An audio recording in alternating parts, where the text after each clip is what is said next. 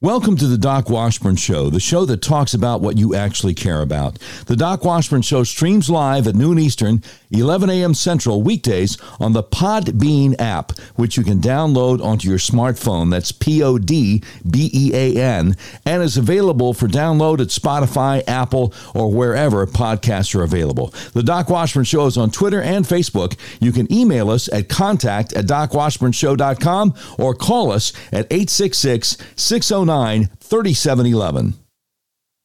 All right, good to be back after taking a day off for Thanksgiving, a day to be thankful for all our many blessings here. This is episode number uh, 33 of the all new Doc Washburn Show.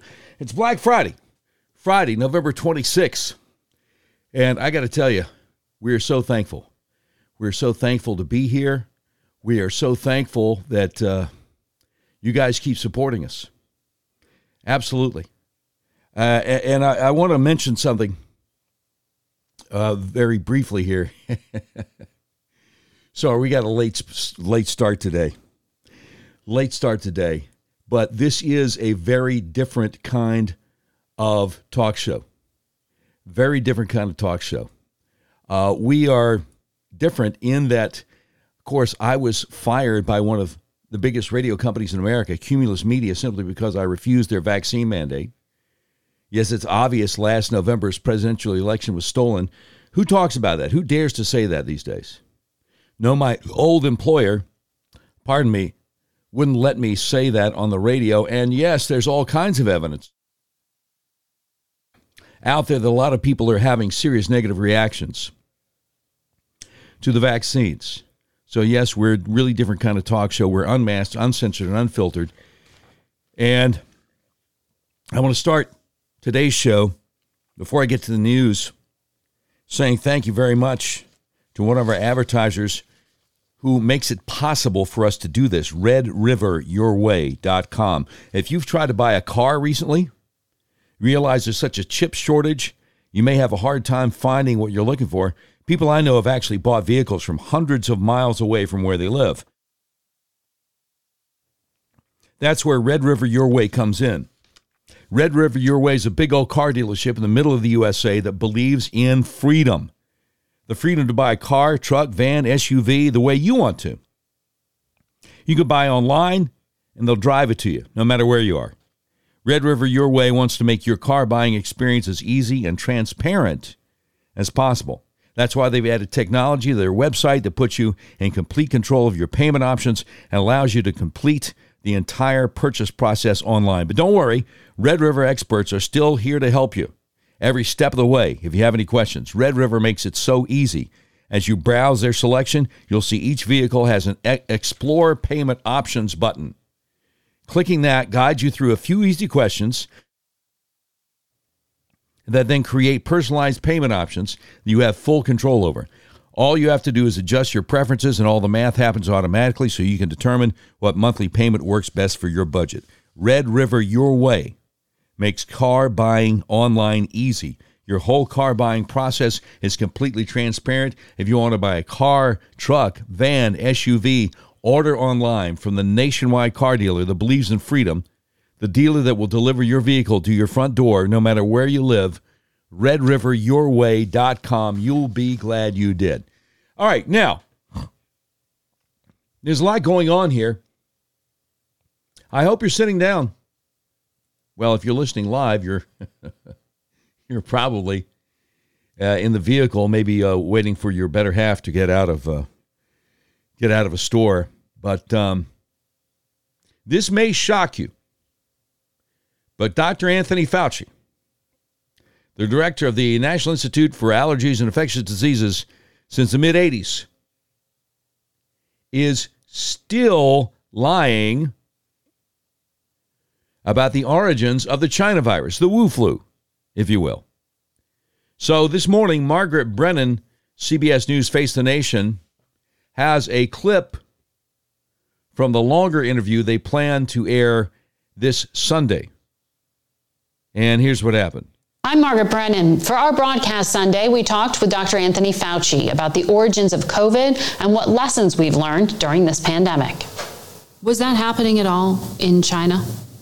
when this first appeared, going back to the fall of 2019? You know, it was very tough with what's going on in China. You know, they, they, they, it's, it's kind of opaque. Uh, clearly, there was infection that was percolating, you know, as early as November, maybe even earlier. Um, and then it was the same sort of thing. You know, back then, you had an infection that emerged uh, almost certainly out of a um, animal reservoir to a, I mean, the bats there all have viruses that when you, the, the more you study bats there, the more you see how close some of the viruses are to SARS CoV 2. Yeah, but the bats were hundreds of miles away from Wuhan. He don't want you to know that. And she's not going to ask about it. So it was assumed in the beginning, well, this is a coronavirus. We've just sequenced it in January 10th. We know what the sequence is. They didn't assume anything. He was funding gain of function research in that Wuhan Institute of Virology. He's not going to mention, of course. She's not going to ask him about it. More cover up. Uh, why isn't it just assumed that it's SARS-CoV-1, which means it doesn't transmit very well and it's going to get controlled by public health measures, which is exactly what happened with SARS-CoV-1. Well, it's not assumed because you funded gain of function research. You know, the research to make it so that it would transfer much more easily. This guy's 80. He must be an atheist. He doesn't believe he's going to meet his maker and have to give account for what he's done on this earth. Mm-hmm. Then you find out that even though it's SARS CoV 2, it is a very, very different virus than SARS CoV 1. Oh, you found out about it, huh? You funded the research to make it that way. Because A, it is transmitted spectacularly efficiently from person to person. And Why? B, most of it is as- about 40 to 50 to 60% is asymptomatic. I'm going to tell you something. If you're going to tell somebody they have a deadly disease, but there are no symptoms, well, you better wear a mask because you might give it to somebody else, even though you don't really have it. There would never be a reason to stop wearing masks. Right? Why is it so efficient? I've heard so many virologists point to that, that it was uniquely adapted to be just horrible in a human body. Yeah. How did it get that efficient? Well, she doesn't pay attention. Anybody who pays attention would know because this guy you're talking to, Anthony Fauci, funded research in the Wuhan Institute of Virology to make it efficient. She has no idea. No idea. It's like all these libs out there still saying that Kyle Rittenhouse illegally bought a, uh, brought a gun across state lines.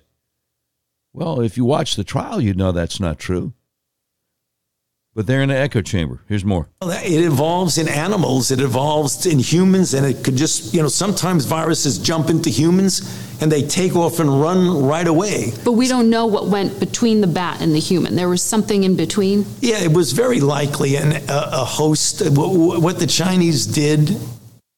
We know what happened. We know what happened. He lied under oath to Senator Rand Paul, Dr. Rand Paul.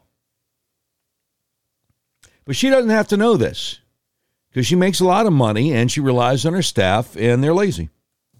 I don't have firsthand knowledge of that, but the people who were reporting it, who investigated, what they.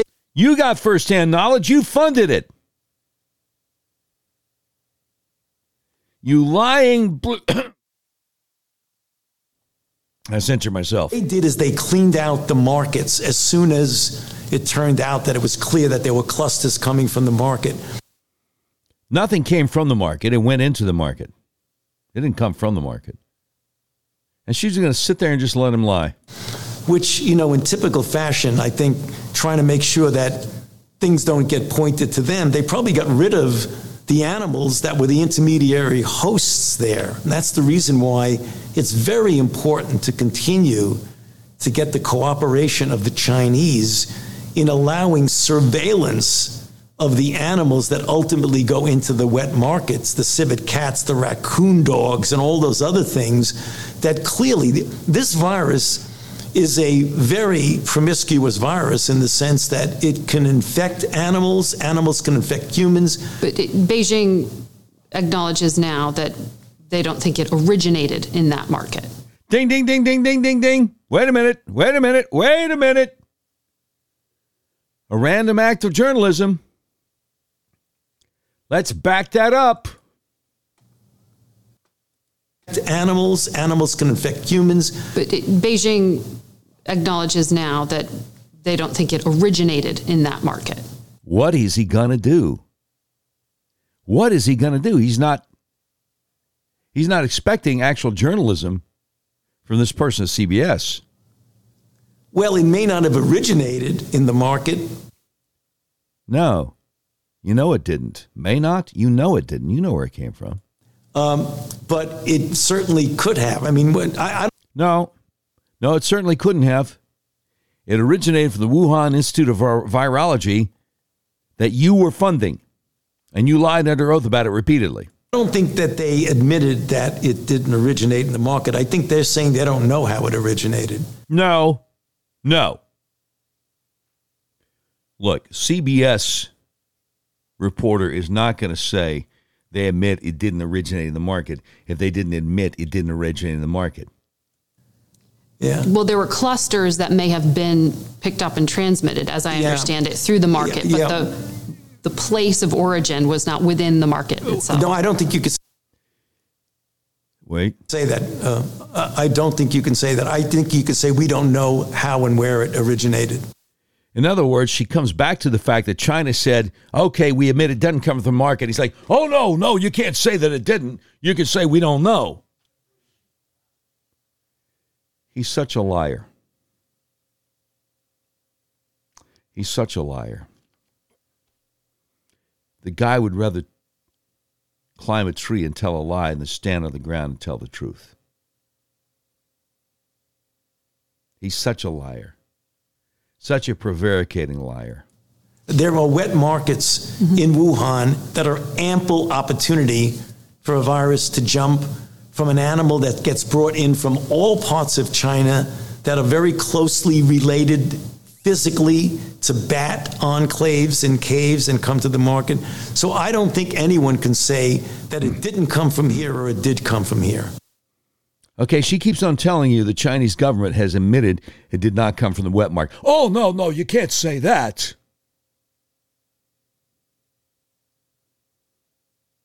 Um, CBS, actually, trying to hold them accountable, but not doing a very good job of it because they're not really used to holding members of the regime accountable. Dr. Anthony Fauci coming up Sunday on Face the Nation. But at what point, at what point are you going to go back to the grand tradition of somebody like Mike Wallace back in the day on 60 Minutes and say, well, you're lying? Clearly, you're lying. You're not going to do that, are you? I mean, look, I'll give her credit for coming back to another bite to the apple, saying, yes, the Chinese government does say, does say that did not come from the wet market. Oh, no, no, no, you can't say that. Well, we just did. But see, the problem is she's being deferential. She's being respectful to this guy with uh, so much blood on his hands. That's a problem. That's a problem. But see, some folk don't de- deserve respect. I'm sorry, I know that's upsetting. But some folk don't deserve respect. The other day, um, Peter Doocy from Fox News had a chance to talk to White House Press Secretary Jen Psaki. And Ms. Psaki seems to be intent on making sure that her boss, usurper Joe Biden, see, I don't ever put president in front of his name. He's the usurper. you, she wants to make sure that her boss, usurper Joe Biden, gets sued for millions of dollars by Kyle Rittenhouse. It went something like this. Would the president ever apologize to the acquitted Kenosha shooter Kyle Rittenhouse for suggesting online and on TV that he is a white supremacist? Well, let's be clear what we're talking about here. This is about a campaign video released last year that used President Trump's own words during a debate as he refused to condemn white supremacists and militia groups. And President Trump, as we know from history, yeah, for that matter, uh, Trump ought to sue her. You refuse to condemn white supremacists. What, a, what an idiot. And as many of you covered, didn't just refuse to condemn militia groups on the debate stage, he actively encouraged them throughout his presidency. So, uh, you know, what we've seen are the tragic consequences of that. When people. You noticed, you noticed she is uh, lumping in militia groups with white supremacy as if you can't have one without the other. Just just want to make sure you you realize what she's doing here. You probably do. Think it's okay to take the law into their own hands instead of allowing law enforcement to do its job. And the president believes in condemning hatred, division, and violence. Wait, wait. So is she implying that Kyle Rittenhouse took the law into his own hands? Is that what's going on here? You're not taking the law into your own hands by preventing someone from murdering you. Just just so you know. For those of you scoring at home. That's exactly what was done in that video. But if uh, you're saying that it was just a campaign video, it wasn't. The president also gave an interview where he said this uh, Rittenhouse was part of a militia coming out of Illinois. Have you ever heard this president referring to Trump say one negative thing about white supremacists? These are all things, uh, none of this was proven in the trial. And Kyle Rittenhouse is saying that the president had actual malice in defaming his character. Is that what happened here? The, the president spoke to the verdict uh, last last week. Uh, he has obviously condemned uh, the hatred and division and violence we've seen around the country by groups like the Proud Boys uh, and groups that uh, that individual has posed in photos with. Um, so Kyle Rittenhouse said that his lawyer set him up to get him to pose in a bar. Seventeen-year-old kid was the people you know who they were. But you know who the usurper? I'm not going to call him the president. You know who the usurper is not has not condemned?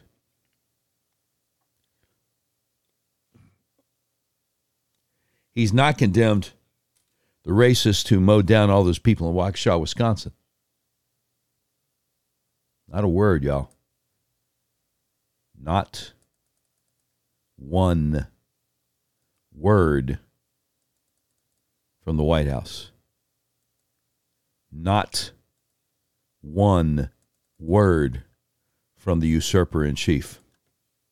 Now, why do you think that is? Why do you think that is?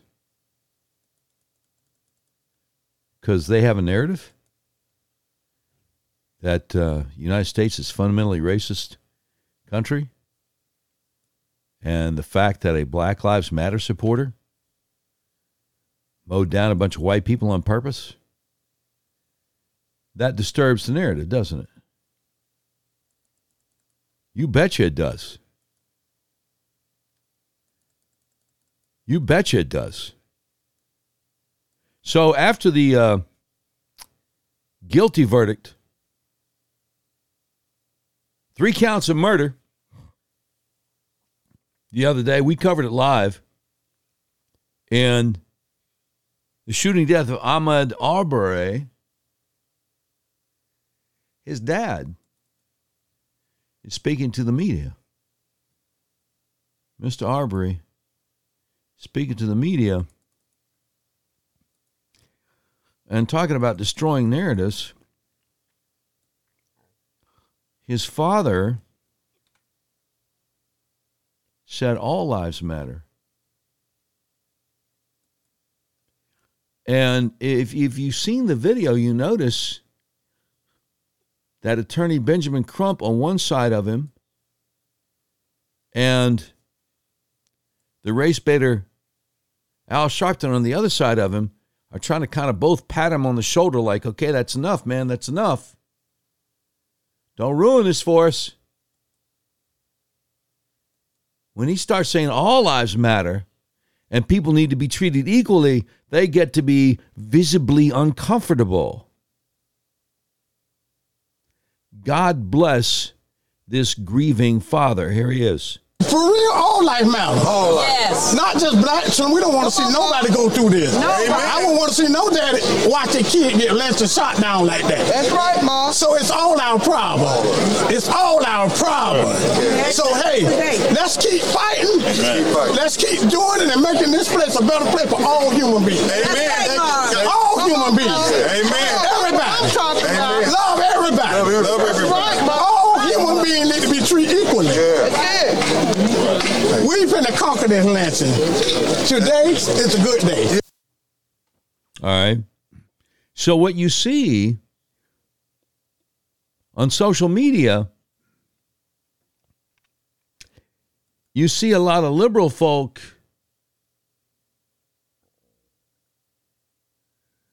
upset because they thought conservatives were going to be upset that th- three white men were found guilty of the murder of a black man in Brunswick, Georgia. And they can't wrap their mind around it. You know what I'm saying? They try to project their racism onto the rest of us, and it doesn't work. It's futile.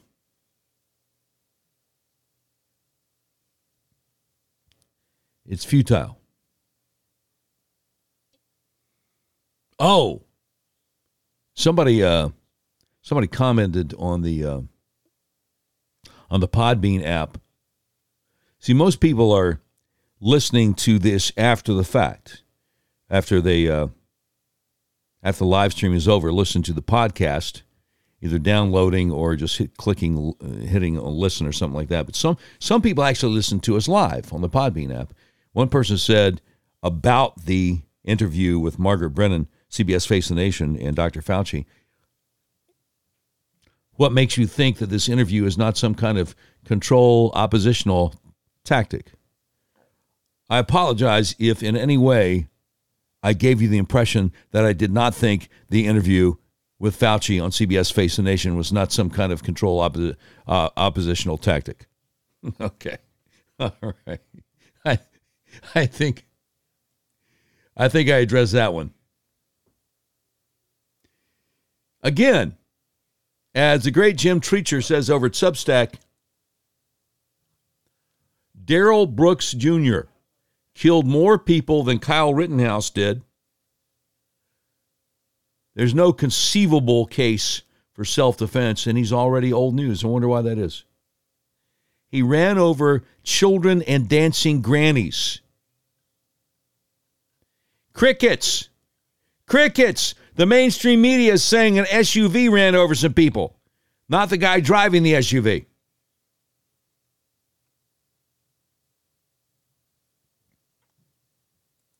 Know what I'm saying, Holmes? Crickets. I guess because uh, a lot of folk in the mainstream media disagree with uh, Mr. Arbery. He killed white people, and their lives don't matter. I guess that's what's up.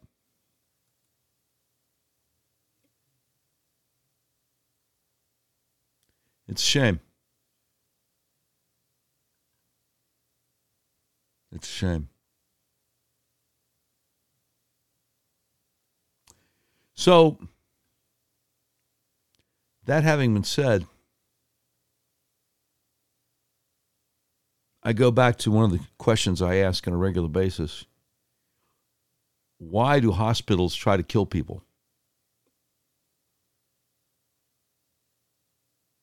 They know ivermectin works, and yet they won't let you use it. Top ICU doctor suspended after suing hospital for banning life saving COVID treatments.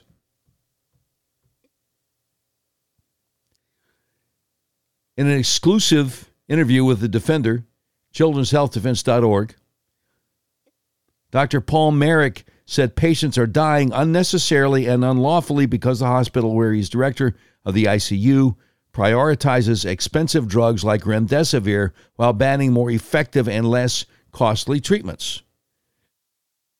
So people should be going to jail for that. You know what I'm saying? People should be going to jail for this.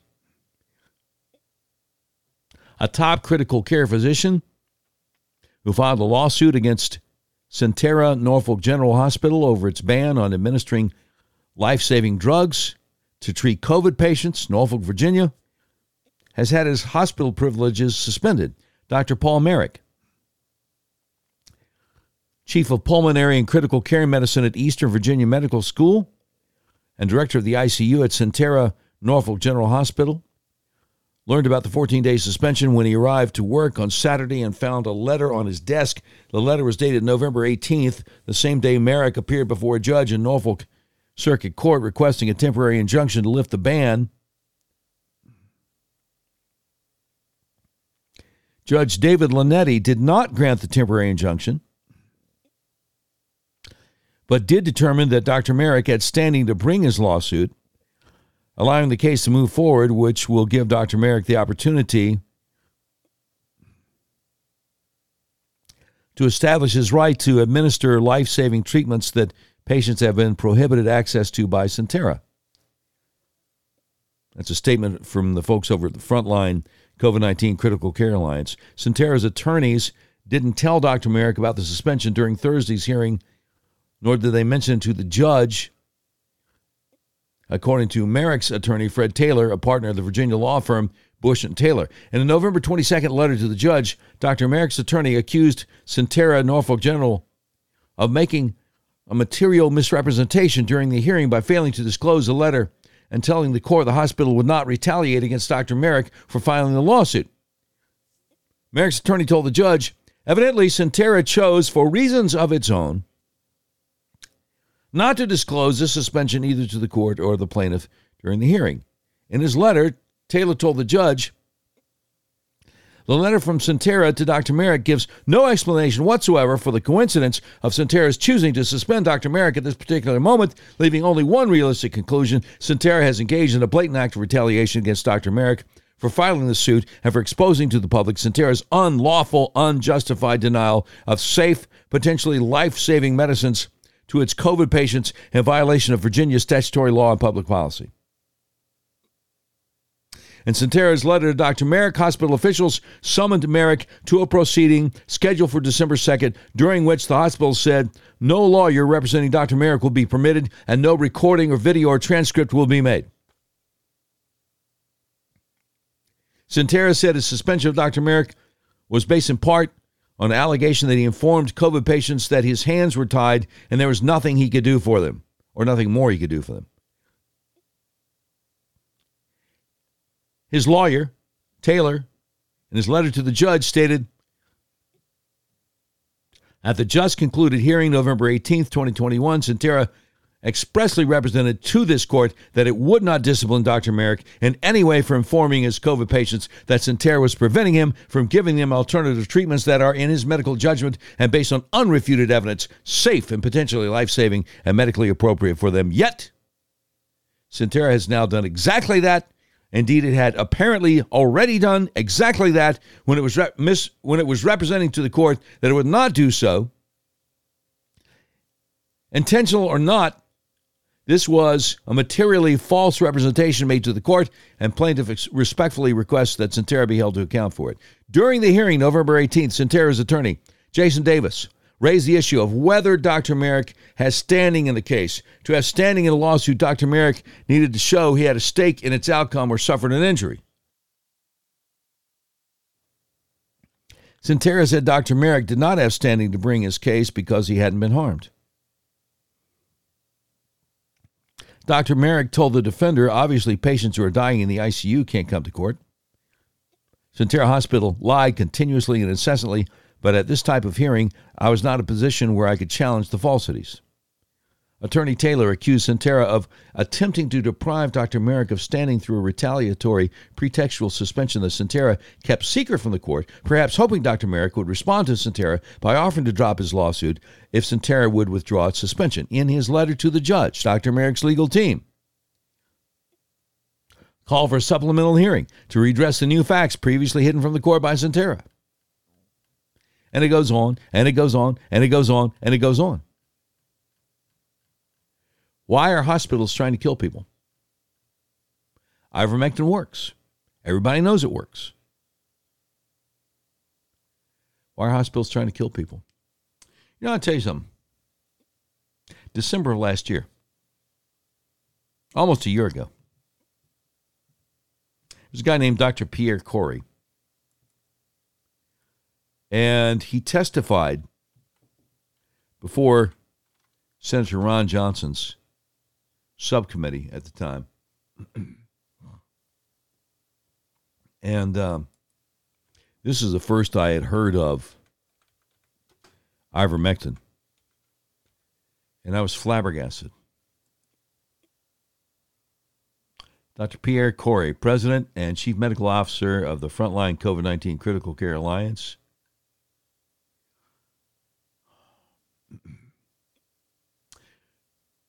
Formerly medical director in Trauma and Life Support Center at University of Wisconsin Madison. This guy's got quite a pedigree.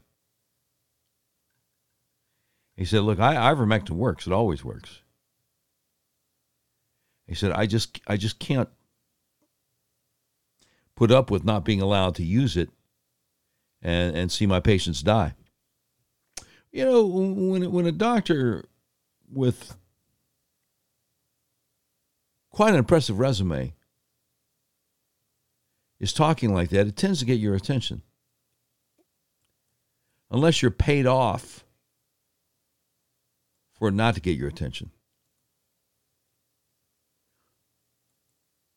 So the question is why are they trying to kill so many people? we hear about this new um, this new strain, this new uh, variant of the China virus down in South Africa.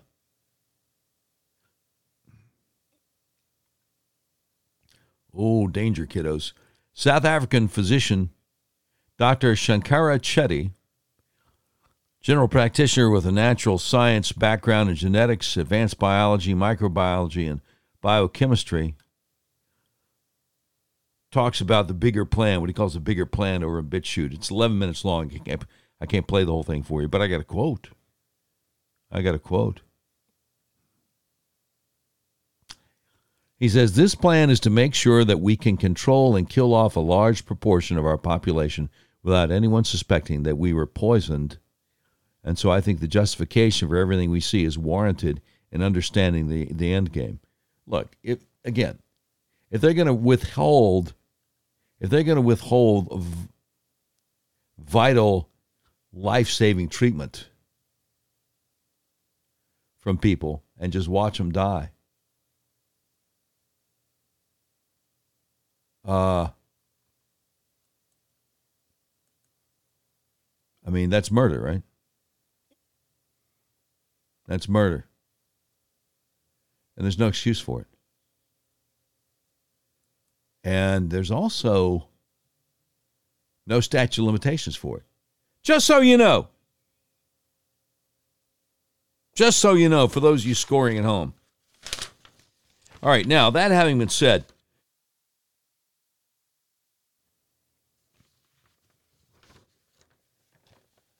Speaking of the cynicism of our government, the cynicism of our uh, healthcare system, I'm sure you, like me, remember when they jammed Obamacare down our throats, right? They said it's uh, the Affordable Care Act, right? Has that Affordable Care Act made your health care more expensive? Does your health insurance premium feel like a second mortgage? Does your sky high deductible prevent you from going to the doctor? Do your sky high copays keep you from going to the doctor? If you answered yes to any of these questions, you need to get a hold of my friend Art Wilborn. The website is myfamilyhealthplan.com. When you go to that website, myfamilyhealthplan.com, first thing you see affordable plans, save 30 to 50% on premiums, personalized health coverage, low to no deductible, no copays. And the little tab says, schedule call now. Well, why wouldn't you? Why wouldn't you? Save 30 to 50% on premiums, personalized health coverage, low to no deductible, and no copays. That's awesome, man. That's incredible. So here's what you do you go to myfamilyhealthplan.com, you book a free consultation, and Art Wilborn will make sure there are no gaps in your coverage. But that's not the only thing he makes sure of. He makes sure you save a lot of money, but that's not the only thing he makes sure of. In your personalized health coverage, he makes sure that you don't wind up having to cover something like abortion that would violate your conscience, that would offend your deeply held religious beliefs. Save money on your insurance 30 to 50% on premiums, personalized health coverage, low to no deductible, no copays. Save money on your insurance at myfamilyhealthplan.com. You will be so glad that you did. All right. All right. Now I got to uh, I got to take a drink of water. This will be quick and painless. Thanks for listening to the Doc Washburn Show. We are unmasked, uncensored, and unfiltered. Many of you have asked, how can we help support the show? Really easy. Go to docwashburnshow.com and click Become a Patron at the top right corner of the website, or click the Podbean logo where it says Be My Patron on Podbean. We sure do appreciate your support of the Doc Washburn Show. Yes, we do. Yes, we certainly do. Just a reminder the United Nations predicted disaster if global warming was not checked. Back in June of 1989, a senior UN environmental official said entire nations could be wiped off the face of the earth by rising sea levels if the global warming trend is not reversed by the year 2000. Got it? Got it?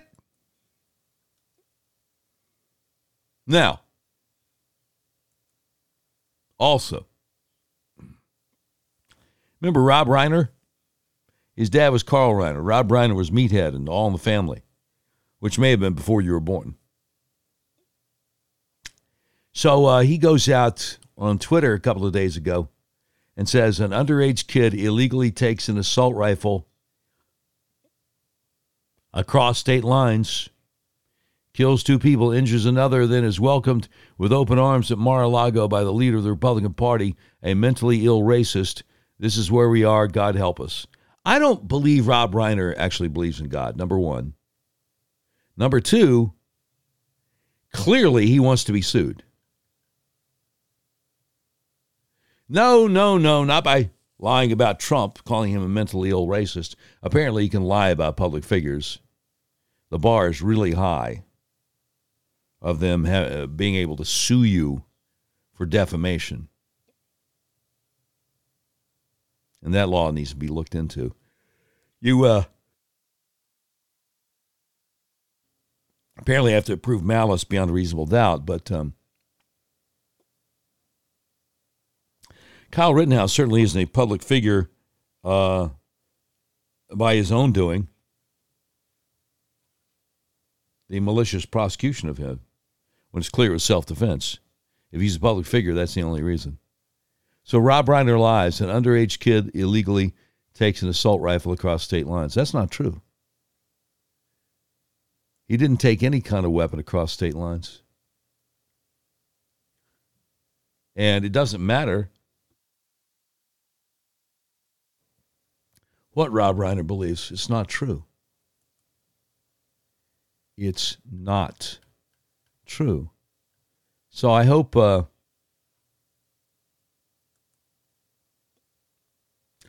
I hope Kyle's attorneys are adding Rob Reiner to the list of people uh, that they sue because they should own this guy. They should own this guy. Wait, what? Dylan Housman, healthcare reporter over at Daily Caller, has the article Scientists are dumbfounded that COVID 19 barely exists in Africa. Really? Wonder why that is. says COVID 19 has faded into the background of daily life in Africa, and scientists are unable to figure out why. With a population of over 1.3 billion people, Africa is the world's second most populous continent, trailing only Asia, and it's also the world's poorest continent. But despite the gap in resources, Africa has much less access to vaccines in places like the Americas and Western Europe. The continent of Africa has experienced the second lowest number of deaths from the virus of any of the World Health Organization's six designated regions. Really? it says here nearly 152,000 Africans have died of COVID 19 since the global pandemic began, according to the World Health Organization. The Western Pacific region has seen just 136,000 deaths, but Otherwise, Africa had the best pandemic outcome in the world. In the Americas, more than 2.3 million people have died from the virus, and in Europe, the number is nearly 1.5 million. Well, see, that's not true either. They've admitted that 94% of the people in the U.S. died with COVID, not necessarily from COVID. If you got an average of two and a half other comorbidities, they'll just chalk you up to COVID death, whether you had it or not. A lot of money in that now. A lot of money. A lot of money. Scientists acknowledge that sparse reporting systems and poor data collections play some part in the low numbers, according to the Associated Press. Oh, wow, we're going to take the Associated Press as, uh, as some kind of a an expert here. Oh, yeah, yeah, they wouldn't lie. But the astronomical gap between Africa and the rest of the world is too substantial to simply chalk up to poor record keeping, according to scientists that the AP talked to. Devi Sridhar, chairman of Global Public Health at the University of Edinburgh, told the AP, I think there's a different cultural approach in Africa where these countries have approached COVID with a sense of humility because they've experienced things like Ebola, polio, and malaria. Oh, okay. So the virus actually respects a sense of humility. Who knew?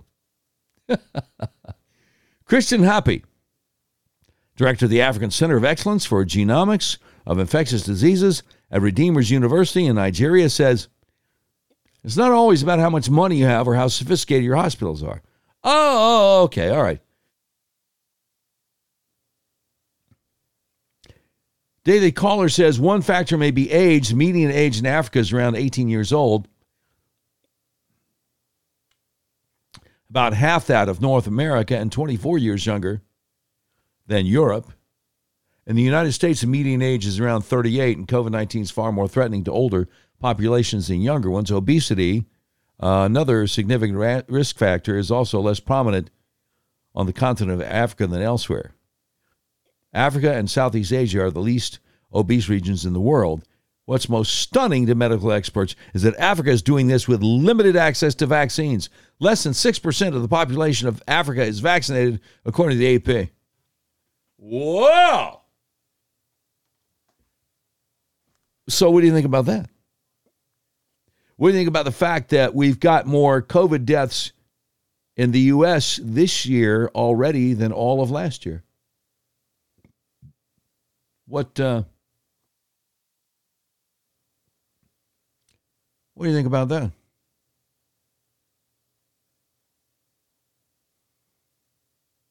Somebody here says, uh, I believe COVID 19 is created by the U.S. government blamed on China. Well, Looks like it was a collaboration. Fauci lied over and over and over and over and over again under oath about the fact that his organization funded gain of function research in the Wuhan Institute of Virology.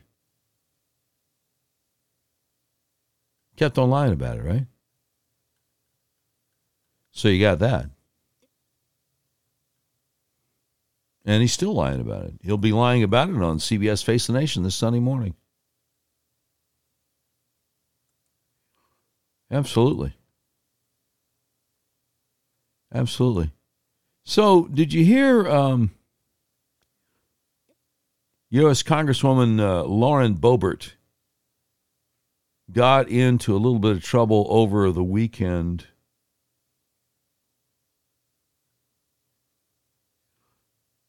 With a joke she told about Ilhan Omar. Ilhan Omar, U.S. Representative, uh, Democrat, Somalia.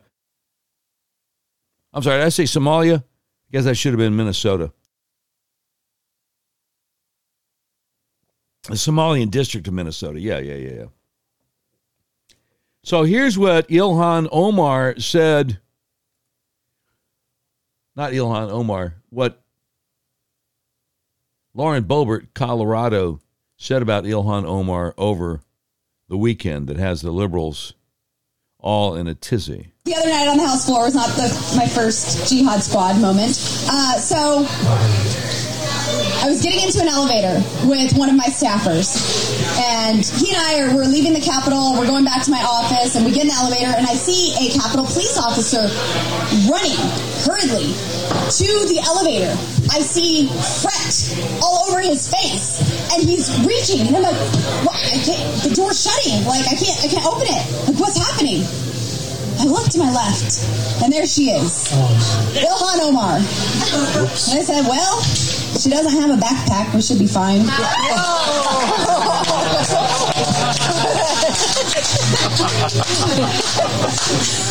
so we only had one floor to go, and I was like, ah, do I say it or not? I looked over, and I said, oh, look, the Jihad Squad decided to show up for work today.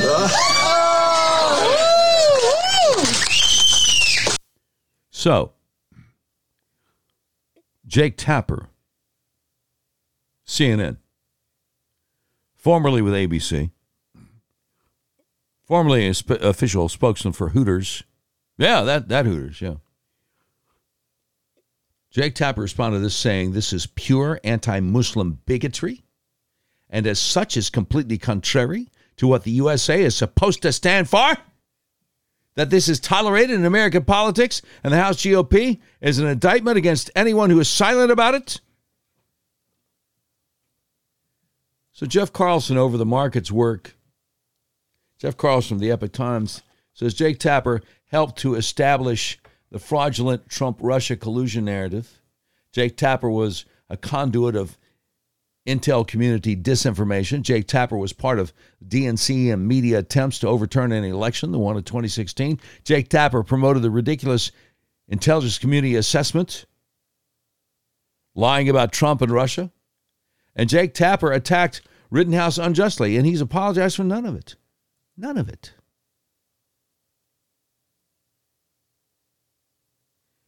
Jim Treacher responded Jake Tapper saying, Your network has spent months calling a white kid racist for shooting three white men who were attacking him. Shut the up.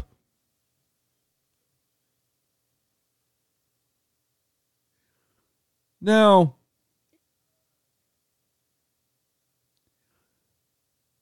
in case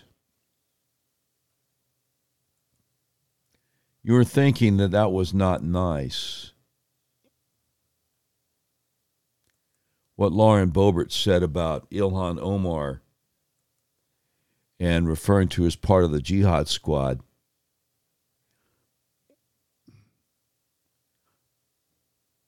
In case you're thinking that was inappropriate, in case your feelings are hurt and you want Lauren Boebert to apologize, let me remind you what Ilhan Omar said a while back when she was speaking to a meeting of the Council on American Islamic Relations about why the Council on American Islamic Relations, otherwise known as CAIR, was created in the first place. CAIR was founded after 9 11 because they recognized that some people did something and that all of us were starting to lose access to our civil liberties. None of that's true, except for some people did something. CAIR was founded in 1993, eight years before 9 11.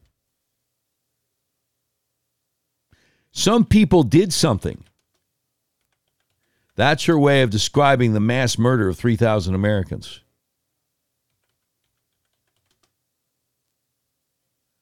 On 9 11. She said we were losing our civil liberties. That's not true either.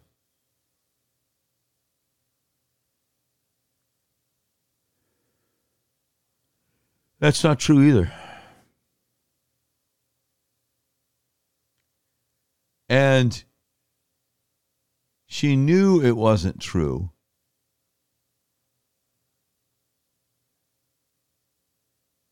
She knew it wasn't true.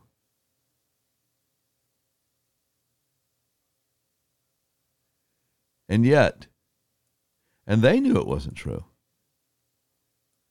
They knew it wasn't true. They knew their organization was not founded after 9 11. They knew they weren't losing their civil liberties. But see, here's the thing whenever there's some kind of jihad attack, immediately, immediately, immediately, all these Muslim organizations start publicly worrying about backlash. About backlash. Ilhan Omar, she mocked Americans for being concerned about Al Qaeda. She laughed about 9 11. Did you know this? Did you realize this? Oh, yeah. She certainly did. All right, let's let's check this out. Let's check this out.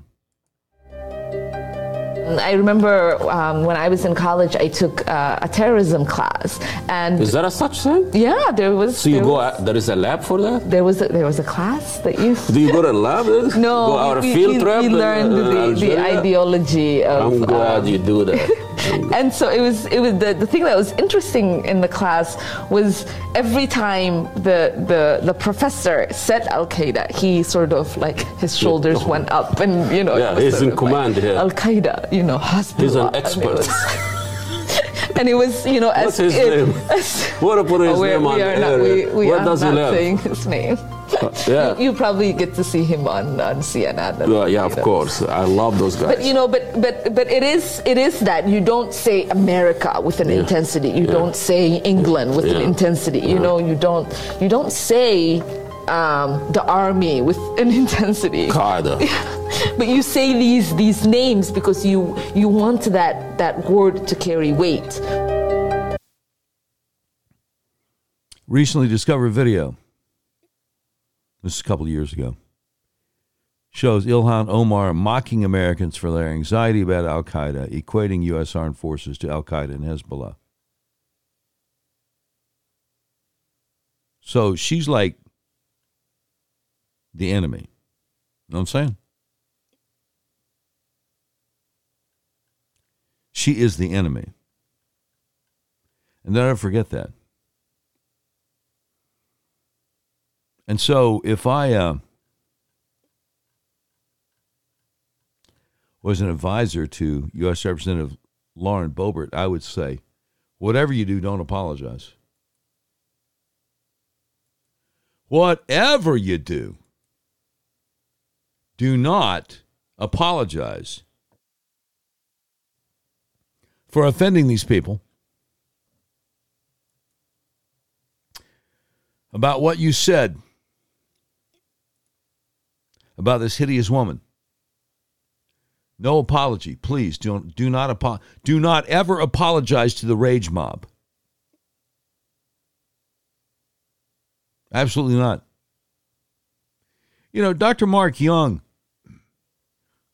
co-host of the Blunt Force Truth podcast with uh, Chuck Woolery, is out there on Twitter yesterday saying, So, Joe Biden, you were quick to call Kyle Rittenhouse a white supremacist. Why no comment on the Waukesha massacre driver, the Black Lives Matter guy?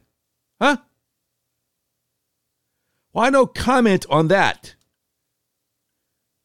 I think we all know why, don't we? I think we all know why. You know, if you if you are willing to concede that Biden and his handlers are trying to bring this country to its knees,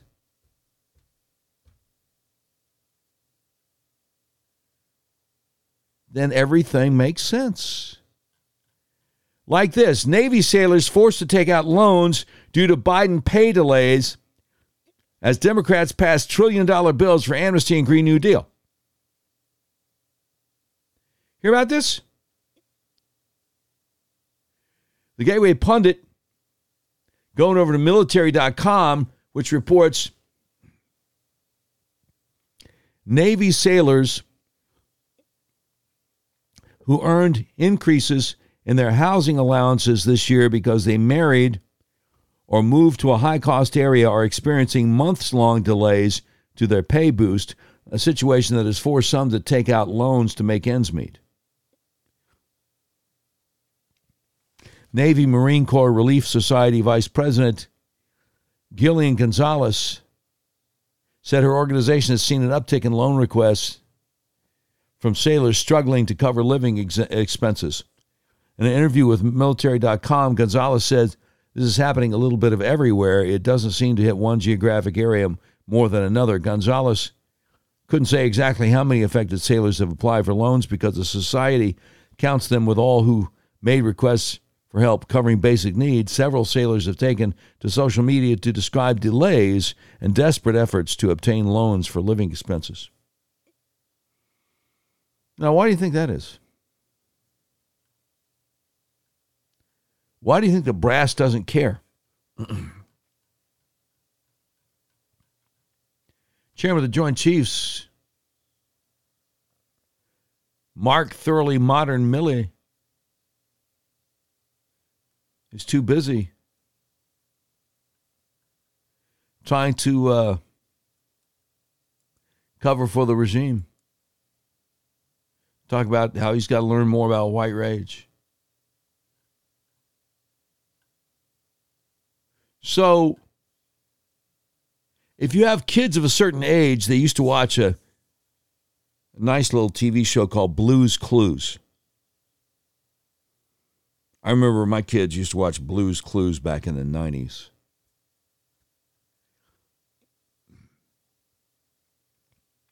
Well, Blues Clues has decided its target market is three to five year olds, and Blues Clues has decided to try to indoctrinate three, four, and five year olds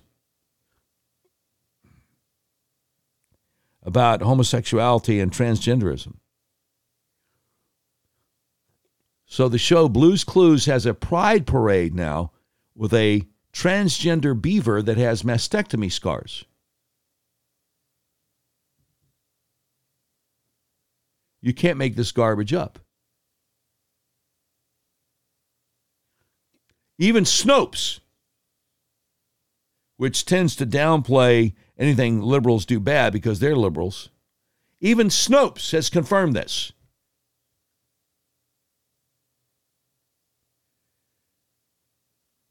It's evil. There's no other way around it. It's evil. Oh, by the way, um, Washington Post says car ramming incidents are increasingly common.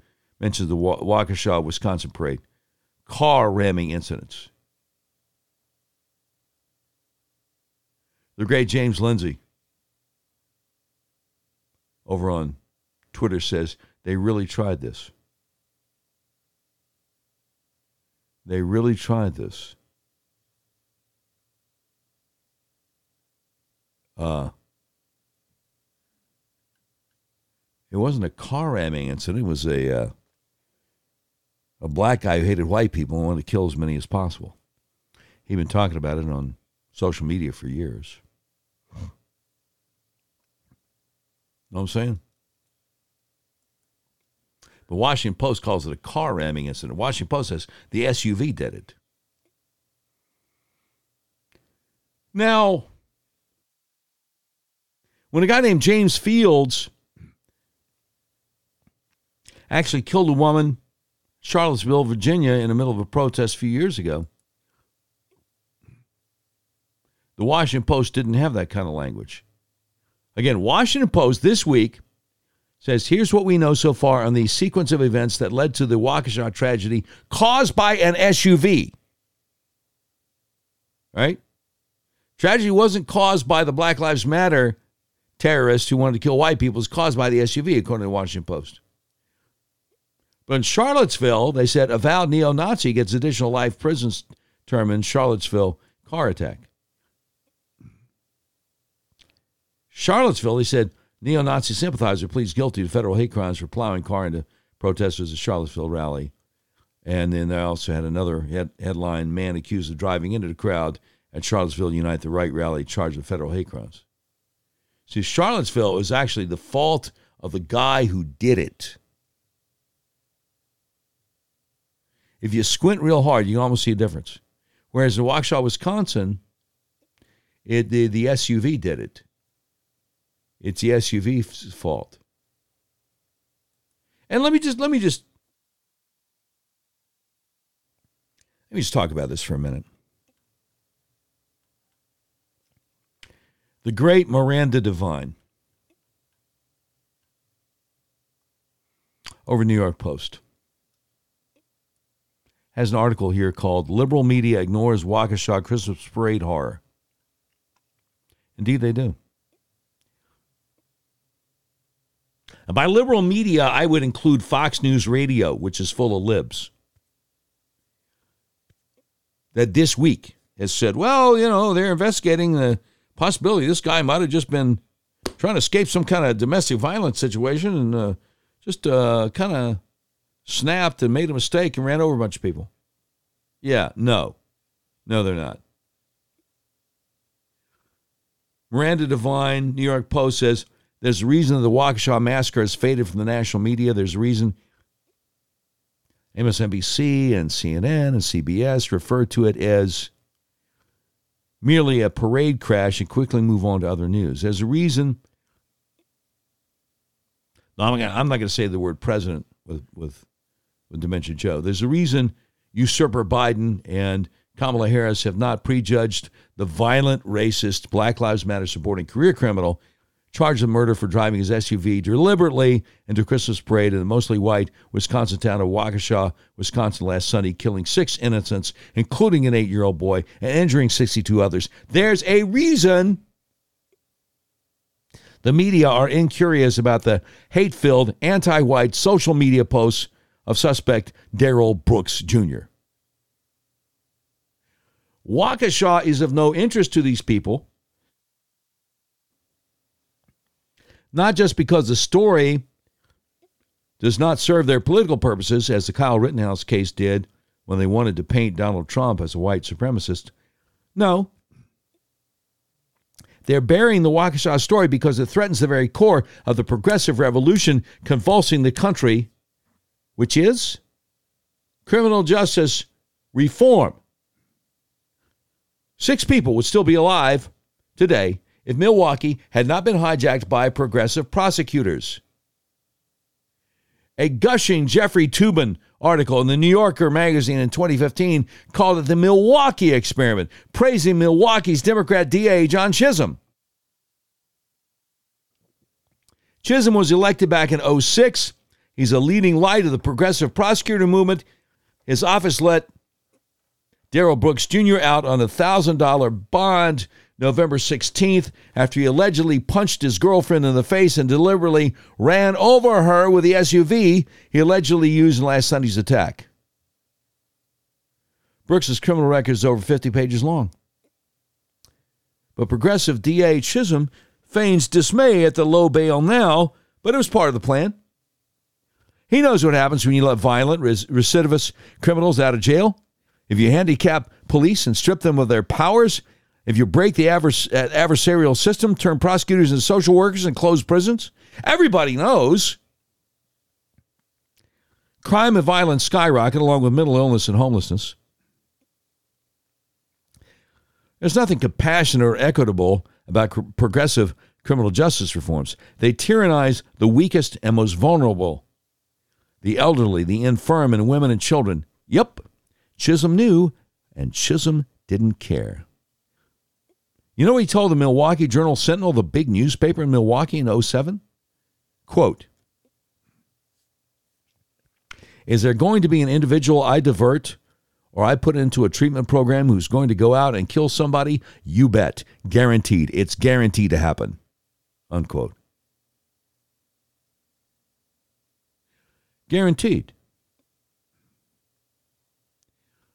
See, Chisholm was not elected running as a progressive for district attorney, but his priority immediately became eliminating racial disparity. He didn't care if more black people were committing crimes, it was all about the outcome. Today, he boasts he has almost achieved his goal of eliminating racial disparity in jails. March 11th, he told a panel in some, area, in some areas there's almost no diversity. He said that when he appeared with the notorious San Francisco DA, Chesa Boudin, talking about the progressive prosecutor movement.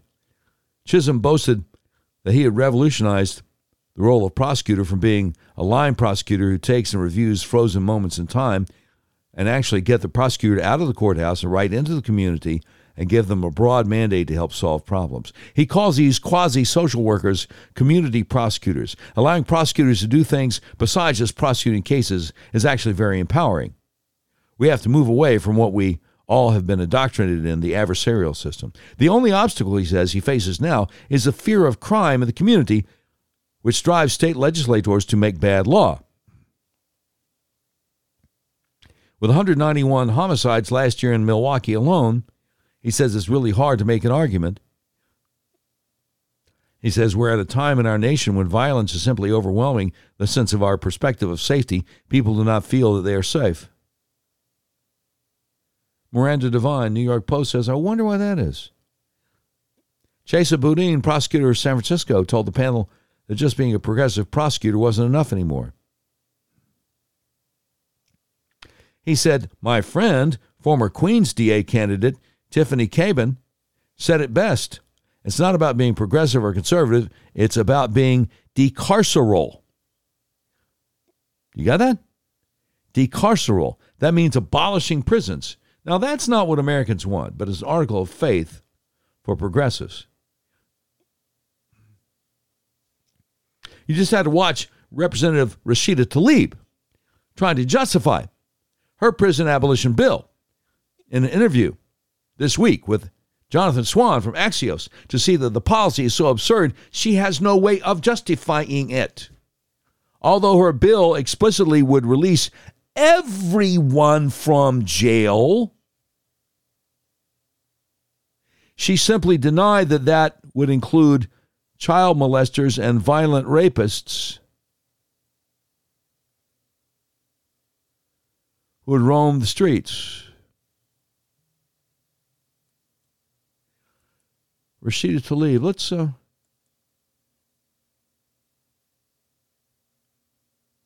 let's check that out. Her little confab with uh, Jonathan Swab, uh, Swan over at uh, Axios. Let's see. No, that's just her picture. Where's the? Come on, give me the video. Give me the video. Uh, we got a link to it here somewhere. Okay, yeah, is this it? Axios on HBO. Swan challenges Tlaib on emptying federal prisons. Watch on YouTube. Don't mind if I do. Don't mind if I do. So we get past the, uh, oh no, there's no commercial to start. Let's check this out. Jonathan Swan presses Rashida Tlaib on her support for abolishing federal prisons. Axios on HBO. So it goes something like Axios. If you're not familiar with that word, it's kind of like the the AP, the UPI, or Reuters, except they call it Axios. Here it is.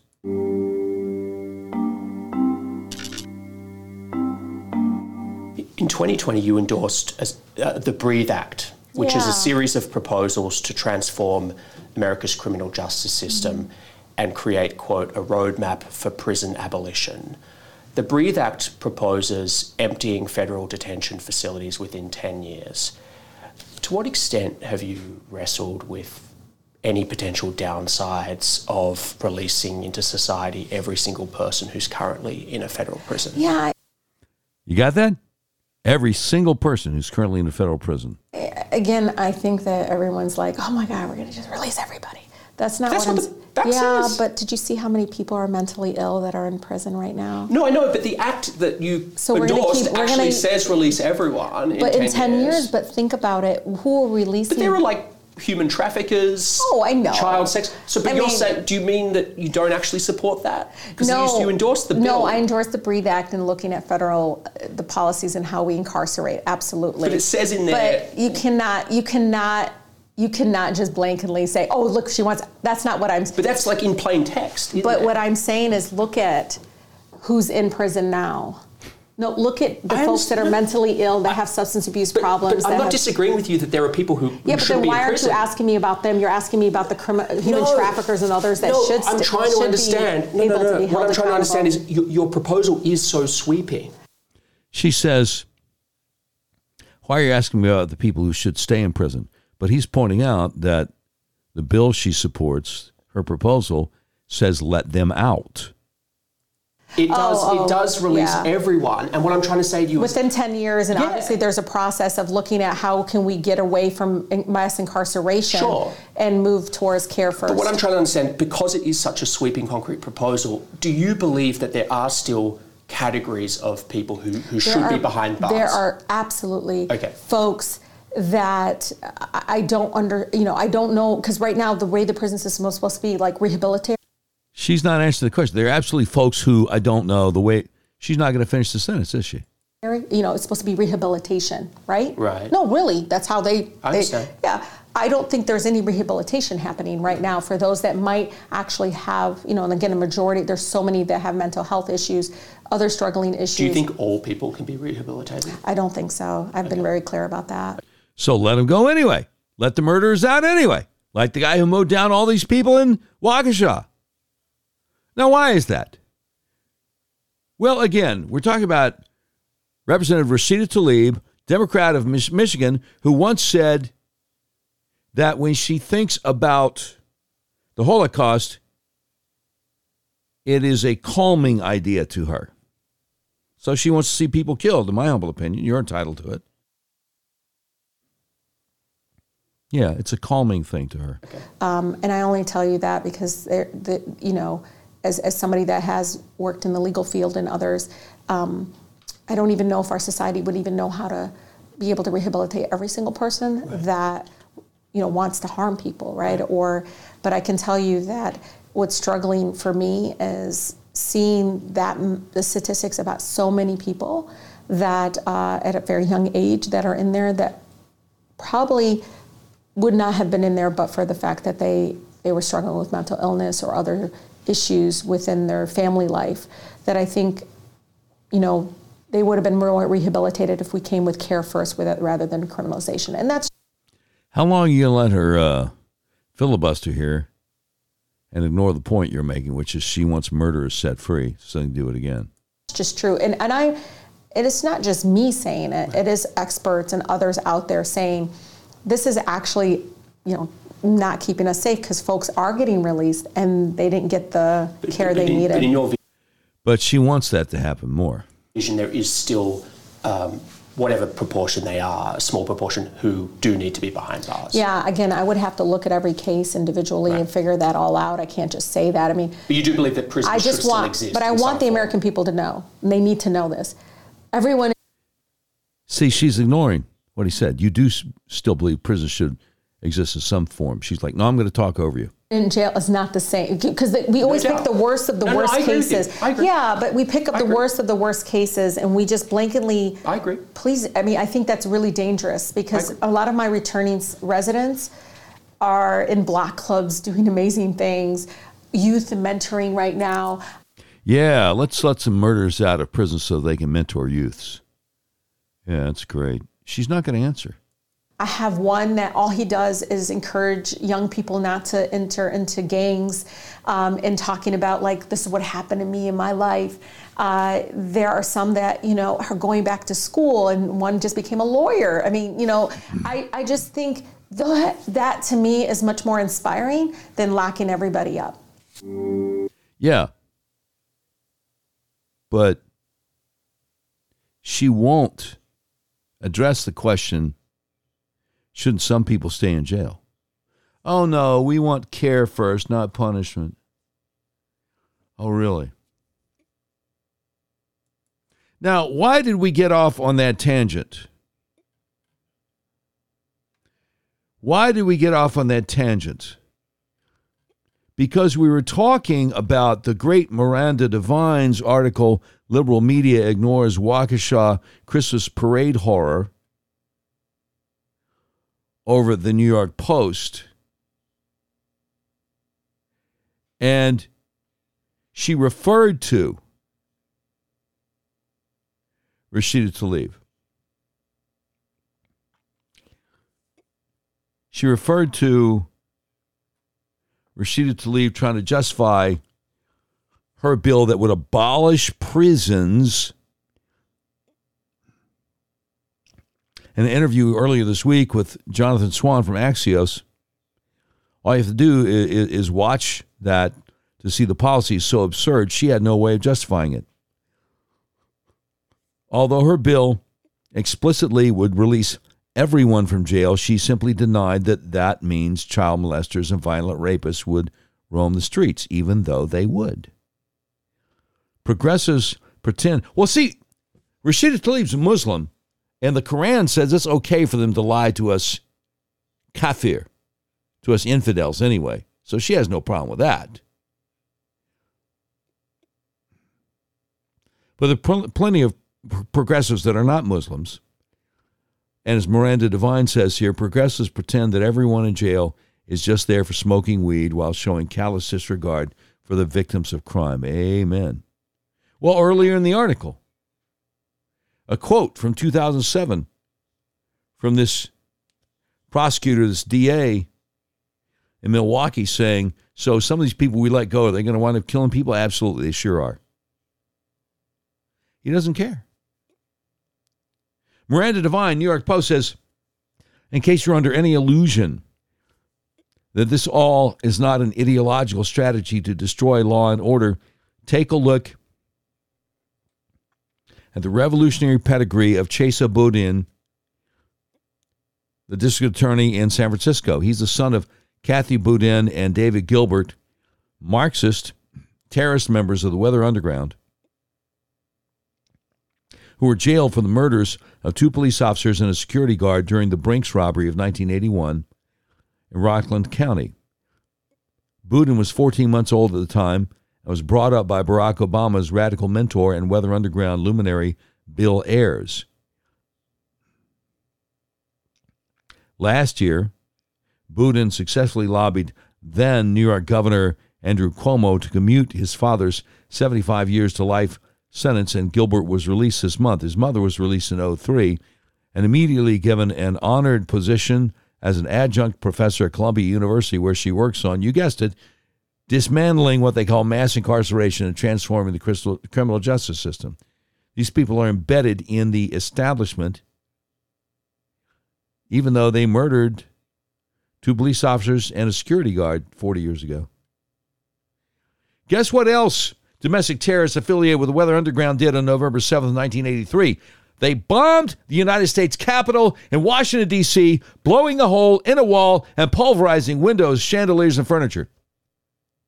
Yet usurper Biden tells us the worst attack on democracy was the Capitol riot on January 6th this year. One of the convicted conspirators for the 1983 Capitol bombing, Susan Rosenberg, had her 58 year sentence commuted by Bill Clinton in 01. So what did she do then?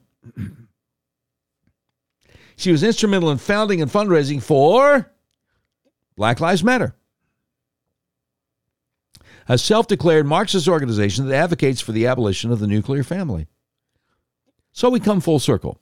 Progressive criminal justice reforms are not about equal justice. When it comes to Trump supporters such as Kyle Rittenhouse or the January 6 defendants still in pretrial detention in a D.C. jail, progressives are viciously punitive. They are weaponizing the criminal justice system to terrorize their ideological opponents and create mayhem. This is a revolution, and we will all be its victims unless we wake up. So, thank you, Miranda Devine, New York Post. That's true. We all need to wake up. Now, I'll say this. We are thankful, we are grateful for this platform to speak to you. And we know that over 70% of the people who download this podcast on a daily basis are from outside Arkansas. Arkansas, of course, was kind of our, our base where we got started. Um, however, comma, something like 28% of the people who download the podcast every day are in Arkansas, so that's still our number one number one state. And I'll just tell you something.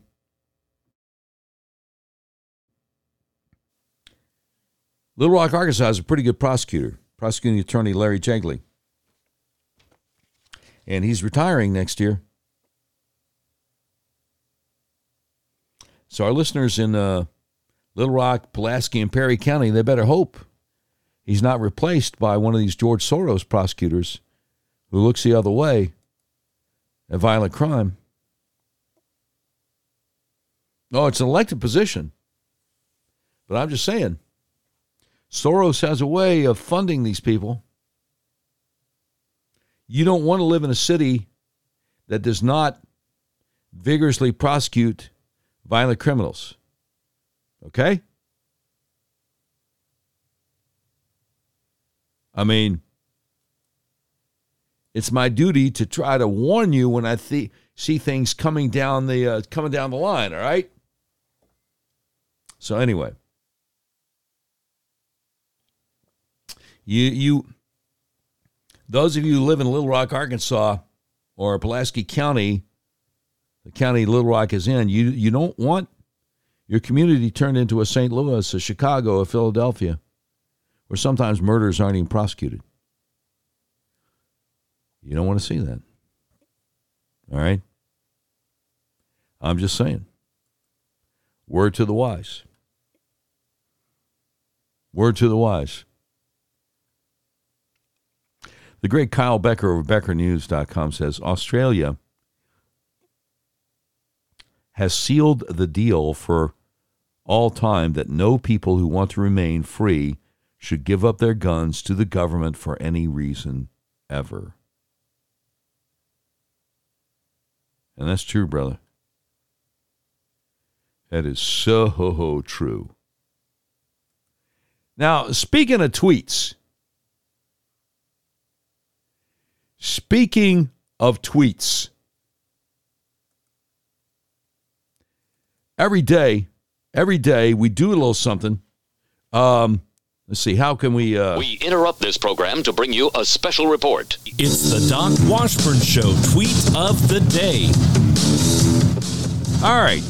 Doc Washburn Show tweet of the day brought to you by Red River Your Way, the nationwide car dealership that believes in freedom. Your freedom to buy that car, truck, van, SUV, however you want. Buy it online, they'll drive it to you. Tweet of the day brought to you by RedRiverYourWay.com. And the tweet of the, uh, the tweet of the day is from Black Lives Matter, which says you are eating dry turkey and overcooked stuffing on stolen land. That's right. They say colonization never ended, it just became normalized. Find out which ancestral homeland you're currently occupying here. So you're eating dry turkey and overcooked stuffing on stolen land. Well, there are a lot of responses to this. One from a buddy of mine, Valachian Rex, who says, Happy to announce I just bought my first house that sits on a piece of the stolen land you're mentioning, and I believe this is why this Thanksgiving the turkey I ate tasted better than ever. Kyle Rittenhouse being found not guilty may have played a part too. So that was pretty good. I like the cut of your jib, young man. Yeah. Another buddy of mine, uh, the Dank Knight, says, actually, I'm eating stolen turkey on dry land. It was delicious if that makes you feel any better. All right? Uh, Mike Davis, who used to work for um,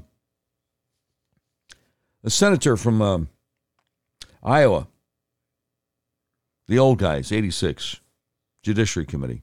Why can't I think of his name? I can see his face. Anyway, Mike Davis says, Last Sunday, one of your followers massacred six people, including an eight year old kid, and seriously injured many more, but you're complaining about land conquered 400 years ago? Really? Uh, Chuck Grassley, that's who he worked for.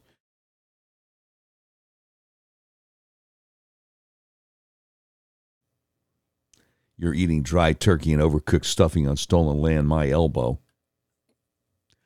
Uh, Justin Case says Black Lives Matter is the enforcement arm of the globalist uh, American empire. He says they damn sure are not helping anyone but powerful elites.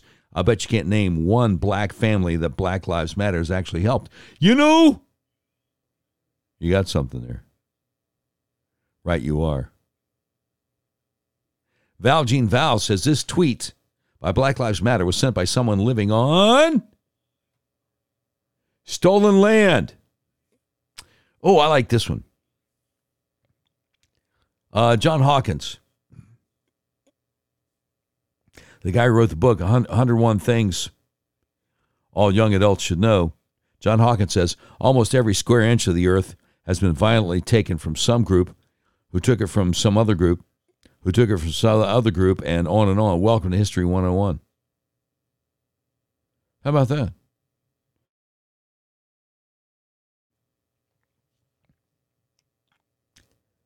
Sandy Lee Vincent says the indigenous people were on stolen land. Uh oh. They don't want to hear that. But she brings the receipts. The Sauk Indians may have had their original territory along the St. Lawrence River. They were driven by pressure from other tribes, especially the Iroquois, to migrate to Michigan, where they settled around Saginaw Bay. Anishinaabe expansion and the Huron attempt to gain regional stability drove the Sauk out of their territory. The Huron were armed with French weapons. The Sauk moved to a new territory in parts of what are now northern Illinois, Wisconsin, and Minnesota. The Fox tribe was intimately related to the Sauk tribe, and the two were probably branches of one original stem. It's probable that the early migrations of the former correspond somewhat closely with the with those of the latter. One of their important villages was for some time on Fox River. The conclusion on Warren, History of the Ojibways, 1885, that the Foxes earlier occupied the country along the south shore of Lake Superior and that the incoming Chippewa drove them out has a general support of Fox tradition. So you get the Ojibwe, the Sioux, the Sauk, the Fox Wars. When the reindeer clan of the Ojibwe first settled at La Pointe in Chequamegon Bay, it wasn't long before they found themselves warring with the Sioux and the Sauk and Fox tribes as well, who considered them intruders into their domain south and west of Lake Superior. The main village of the Sioux was located in the Mille Lacs area. So, yeah, maybe the uh, indigenous peoples themselves were on the stolen land. Oh, wait, wait, wait. what about Patrice Cullors,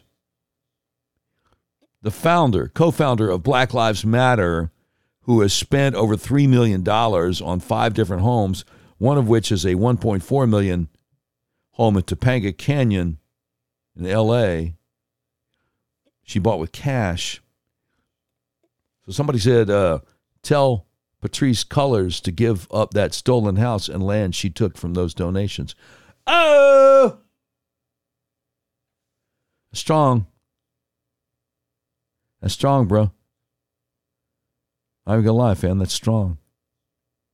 TheHill.com, a reliably liberal Oh, whoa, before I do that, thank you again to RedRiverYourWay.com for sponsoring today's tweet of the day, the odious and ridiculous uh, Black Lives Matter tweet saying you are eating dry turkey and overcooked stuffing on stolen land. Look, just because they're projecting their lack of culinary excellence onto the rest of us doesn't mean that the rest of us ate dry turkey. All right. Anyway, let me get back to this. Um, thehill.com. Where were we? With thehill.com. I, I know I had it here moments ago. Majority of Thanksgiving hosts not requiring COVID 19 vaccine or masks to join in the Thanksgiving celebration. And this is so funny. The wonderful Scott's Fire on Twitter said, things that surprise no one outside D.C. and New York City. They don't have any idea how the rest of the country is requiring a vaccine or masks to come to Thanksgiving dinner. Come on, man. Come on, man.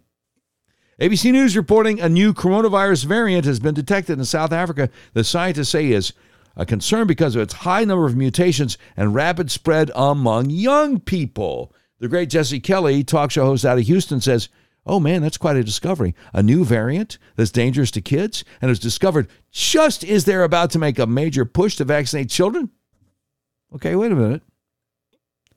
Hold everything. Wait a minute.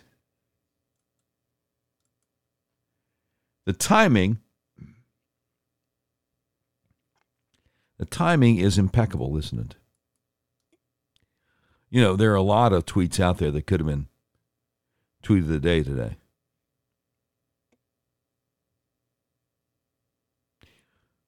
One is this guy, Seth Rogen.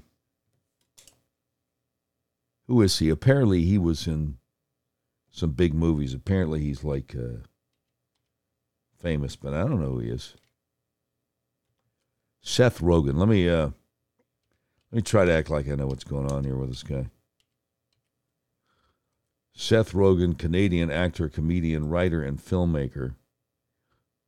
Sometimes Wikipedia will be nice to you, and they'll say he's best known for uh,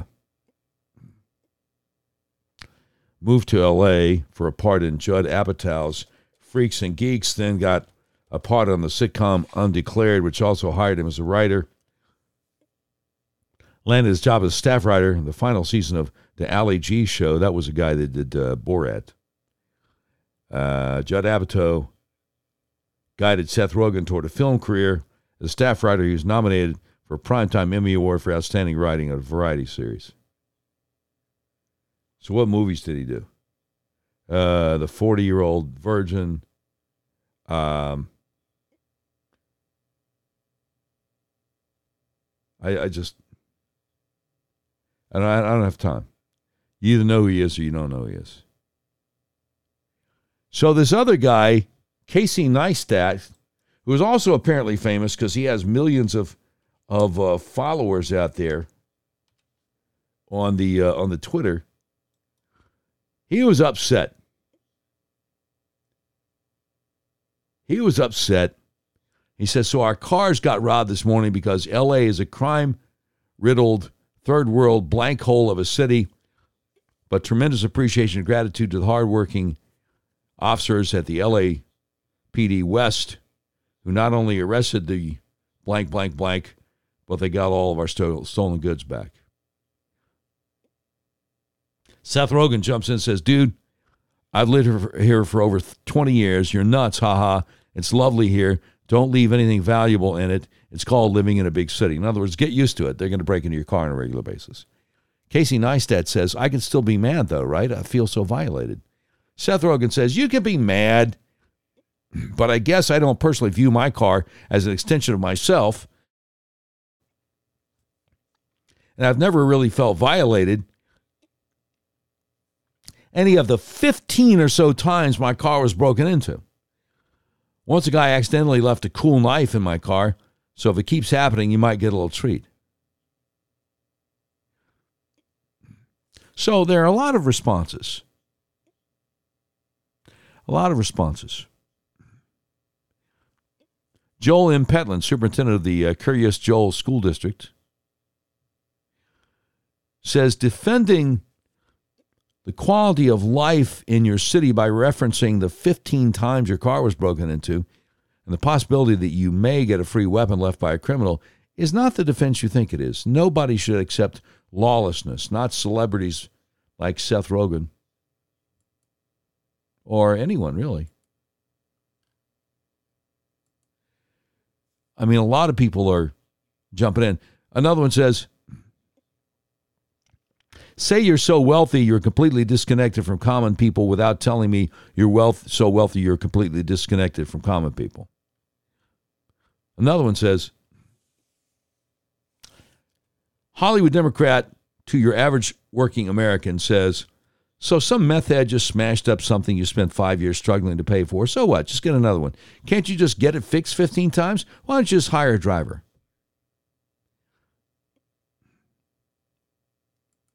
Another one, the great Amy Curtis over on Twitter, says, I very rarely talk about privilege, but this, Seth Rogen's comment about just get used to your car being broken into 15 times, this is the epitome of privilege. Imagine being so wealthy you can afford to repair your car every time it's broken into. She says lots of people, myself included, couldn't financially come back from one break in. The mentality of it the mentality of if somebody breaks into your house or your car or steals something from your business, they need it more than you do, needs to be debunked. Sometimes people steal it just because they're blankety blank blank blank blanks. And sometimes people are just evil and rotten to the core rotten to the core. She says in 2008, my car, a crappy Saturn hatchback, was stolen and my apartment broken into. She said, I never ever felt safe again, even though I got the car back. It's a terrible violation. It's not just things, it's your home where you should feel safe and secure. Yeah. Exactly. Seth Rogen gets none of that. None of that. Just so you know. Just so you know. Oh, I got to throw this in. Uh, Rising Serpent. I don't know what his real name is. Over on Twitter. Says that our response to a disease that kills fewer than 0.02% is to enforce mandates, making the 99.98% physically, mentally, and financially worse than they've ever been, while blaming it all on those who refuse is pure crystalline evil in the war, in this war, your soul is the ultimate prize. That's true. It is evil. It is evil. The vaccine mandate is evil. And that's why I refuse to go along with it. And that's why the evil CEO and board of directors and HR director at Cumulus fired me. It is evil. Oh, what's this? CNN reporting gun sales rise among black people as they look for firearm training and education. See, now that's a good thing.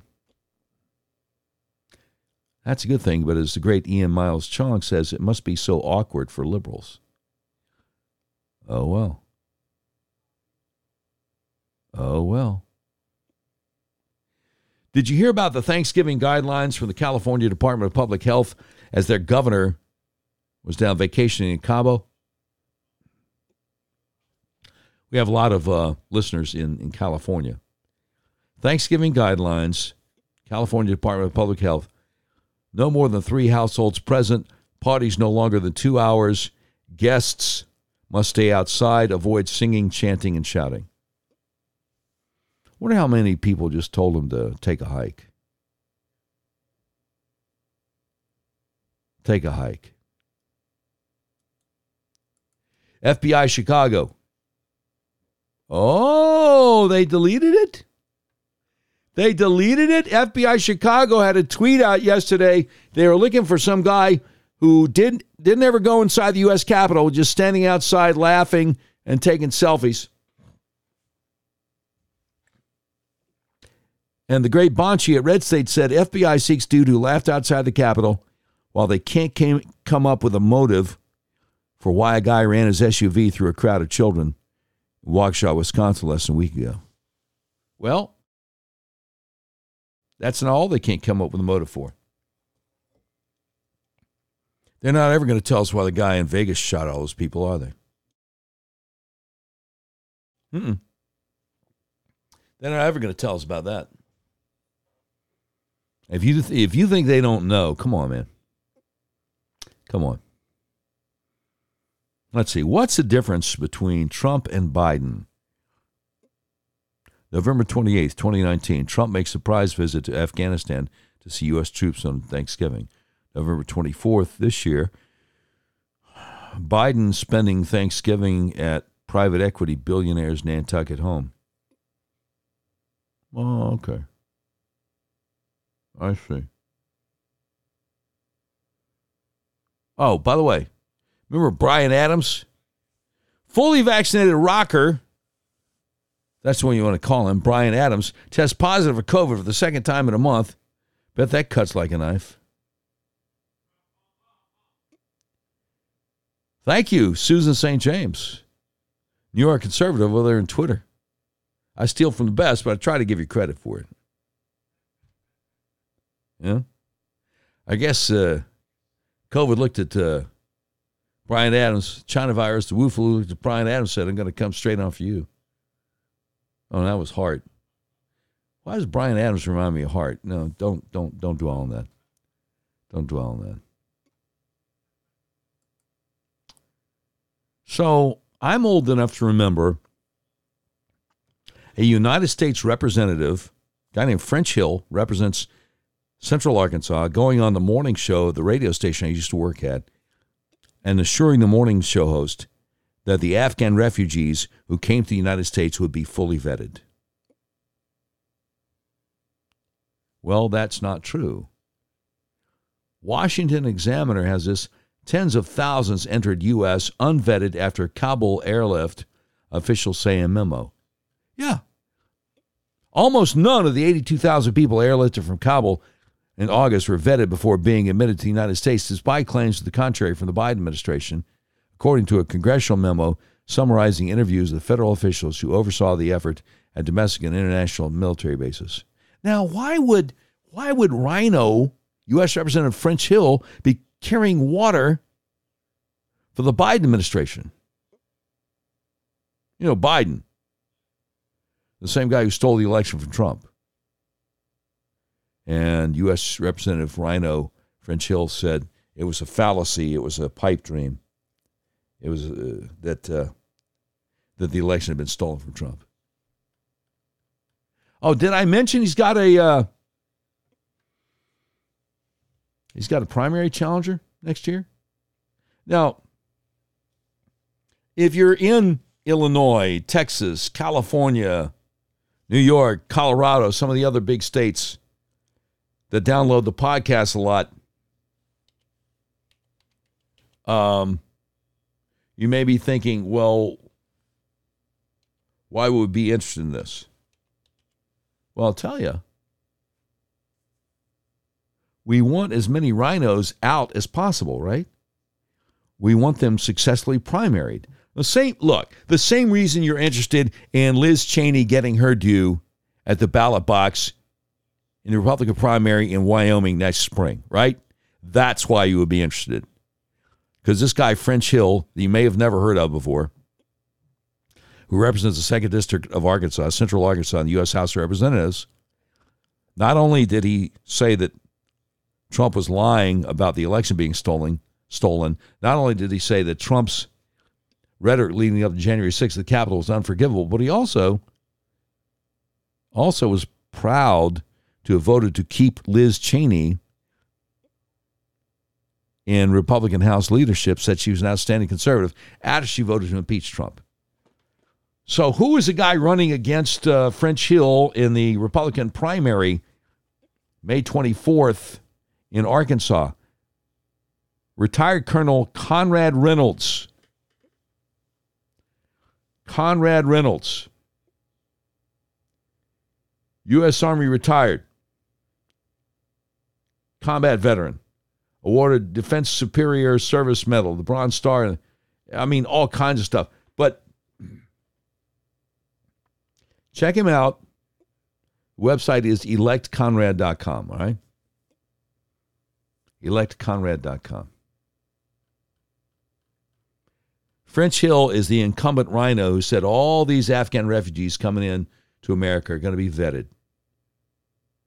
None of that's true. Hardly anybody was vetted. The people got on those planes were the people that the Taliban let into that airport. There are plenty of people who are allies who they've killed. Conrad Reynolds is the actual conservative challenging him next May, May 24th, Republican primary in Arkansas. So uh, you might want to go to electconrad.com and chip in a couple of bucks. We got get rid of the rhinos. We got to get rid of the rhinos. Now, let me ask you about this.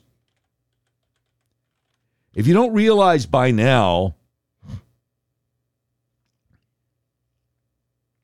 that January 6th at the Capitol was a setup by the feds, then you need to read the columns by the great Julie Kelly over at American Greatness. Seriously. Seriously, you really do. Because it was quite the setup. Tom Fitton at Judicial Watch realizes it was quite the setup. And Judicial Watch is suing Congress for the videos of January 6th. Congress told the court 14,000 hours of videos are not public records and are not important enough to release to the public. Pelosi is the enemy of transparency. Here is Tom Fitton, and then we'll give you Julie Kelly's latest. We've sued the uh, Congress for the videos. They're telling the court uh, in our case against them for the videos, 14,000 hours of videos from that day. Not one second of the January 6 videos that Congress has can be released to Judicial Watch under the Open Records Law. In fact, they're saying they're not even public records. And if they were, they're not important enough to release. The public interest doesn't outweigh their interest in confidentiality. Well, which is it? The worst day in American history that the public has an interest in figuring out how it happened? Or some just regular congressional day that doesn't require them to start releasing videos of what went on? You know where we stand on it. But Pelosi is the enemy, as I said before, of transparency. Okay, she is the en- enemy of transparency. No question about it. No question about it. One more from Tom Fitton, Judicial Watch. Despite everyone supposedly being interested in January 6, Judicial Watch is actually conducting an independent, thorough investigation of what went on. How did it happen? And what about the people who died? Yeah, not just Ashli Babbitt, but also Rosanne Boyland. Not just Ashli Babbitt, but also Rosanne Boyland. All right, let's see. Um, let's see the latest from Julie Kelly. This came out yesterday, which I don't know how she did it because uh, she also was on Twitter uh, with uh, wonderful, delicious looking pictures of the Thanksgiving feast she pre- prepared for her family. She's an amazing, amazing woman. Uh, newsletter peddlers offended by real journalism quit. She says an 82 second movie trailer was supposedly all it took for two of the most perpetually outraged and chronically wrong political pundits to quit their gigs at Fox News.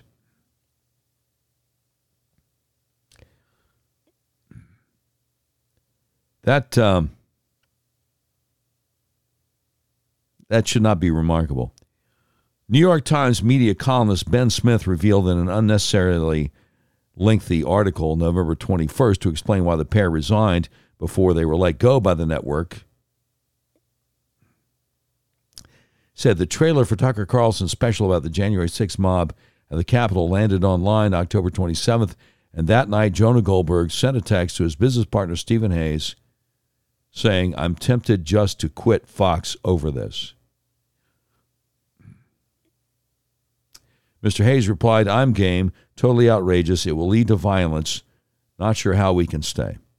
Tucker Carlson's documentary, Patriot Purge, aired in three separate segments on the network's streaming service, Fox Nation, a few days later. It's unclear whether Goldberg or Hayes watched the film in its entirety, but additional commentary given to Ben Smith and New York Times over Zoom while uh, clad in athleisure, a word intended to lend muscularity to two of the laziest commentators in the business, suggests that neither one of them actually watched the special. Their beef with Tucker Carlson, aside from obvious jealousy over success and influence, is with the notion that there is a domestic war on terror. Stephen Hayes told the New York Times it's not true the Biden regime is launching a domestic war on terror and it's coming for half the country. In a follow up post published on the Dispatch, the $6 million blog Hayes and Goldberg founded in 2019, the indolent duo continued to attack Tucker Carlson for suggesting a domestic war on terror is underway. They said this is not happening. And we think it's dangerous to pretend it is. If a person with such a platform shares such misinformation loud enough and long enough, there are Americans who will believe and act upon it. Now, set aside the irony that the former editor in chief of the first War on Terror's biggest propaganda organ, the now shuttered Weekly Standard, which Stephen Hayes, consumed by contempt for Donald Trump and his supporters, ran into the ground in 2018, is now dismissing evidence of a domestic war on terror. Hayes and Goldberg, fulfilling their role as useful idiots for the left, are wrong once again. In fact, their quibble shouldn't be with Tucker Carlson, but with Joe Biden and his apparatchiks in the federal government and in Congress because they are boasting about using the pretext of January 6th to launch a domestic war on terror aimed at the political right on his first day in office. Joe Biden directed his national security team to conduct an evaluation on how to, quote, address domestic terrorism, which has evolved into the most urgent terrorism, terrorism threat the United States faces today, unquote. In June, Attorney General Merrick Garland released a 32 page report outlining how the federal government can tackle the imaginary threat of domestic terrorists, code for Americans on the right. The report gives intelligence, national security, and law enforcement agencies the green light to use any and all authority in their powerful arsenal to track suspected domestic terrorists. Part of the plan recommends a screening process allowing supervisors to fire suspected domestic terrorists who are, quote, employed within our military law enforcement ranks, unquote. Private sector partners of the U.S. government will be trained to prevent individuals who, quote, pose domestic terrorism threats from being placed in positions of trust, unquote. Now, the document does not define exactly what qualifies a citizen as a domestic terrorist, nor does it need to do so. Domestic terrorist is in the eye of the beholder, and right now, that all seeing eye is in the hands of a dangerous, reckless, and vengeful regime targeting Capitol trespassers and protesting parents with impunity.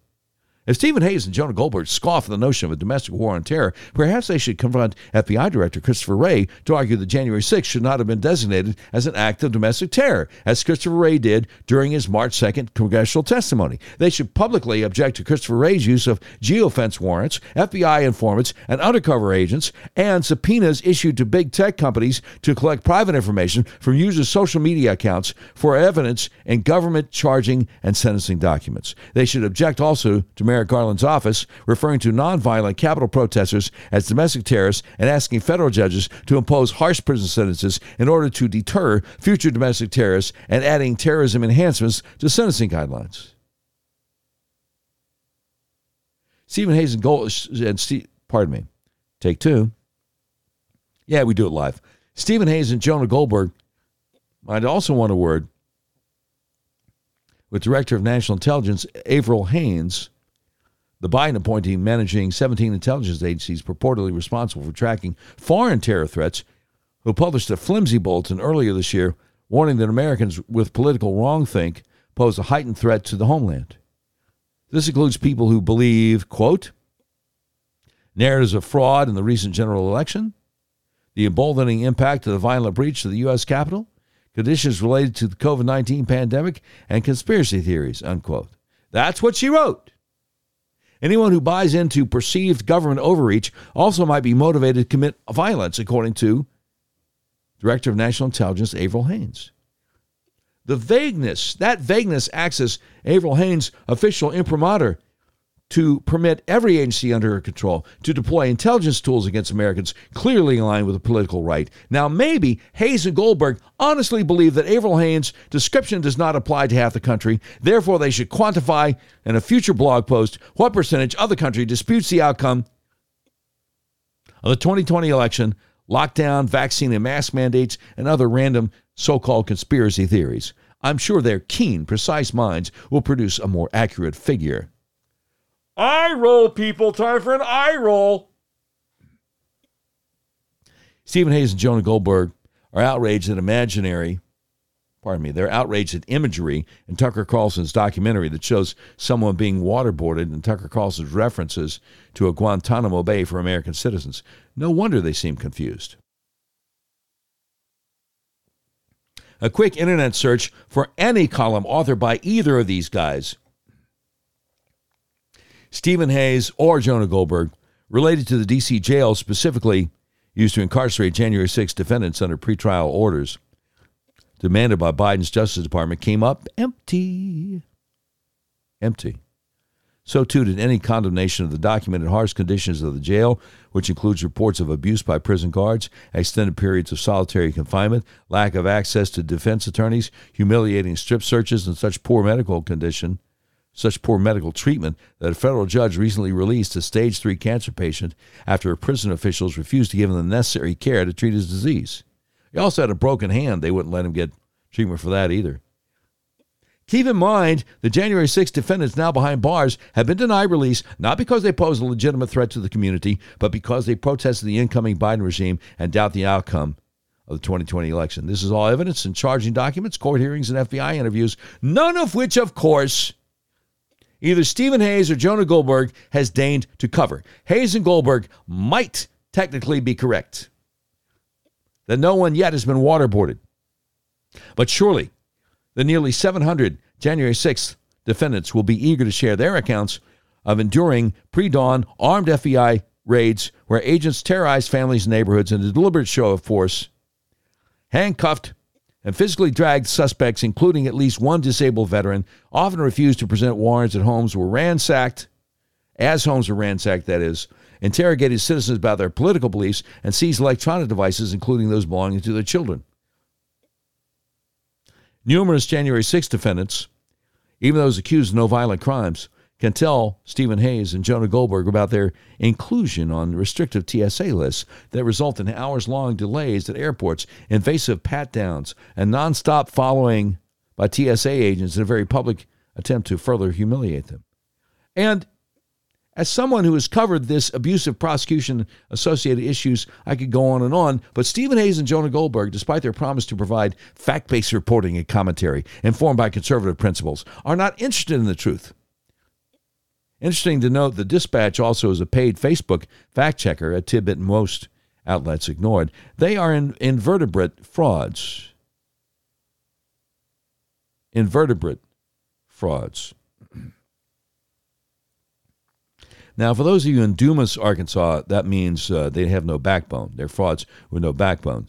They're invertebrate frauds who got ahead of their imminent firings by swindling an all too eager, eager corporate media system into believing that they, not Tucker Carlson, hold the high moral ground and fealty to facts.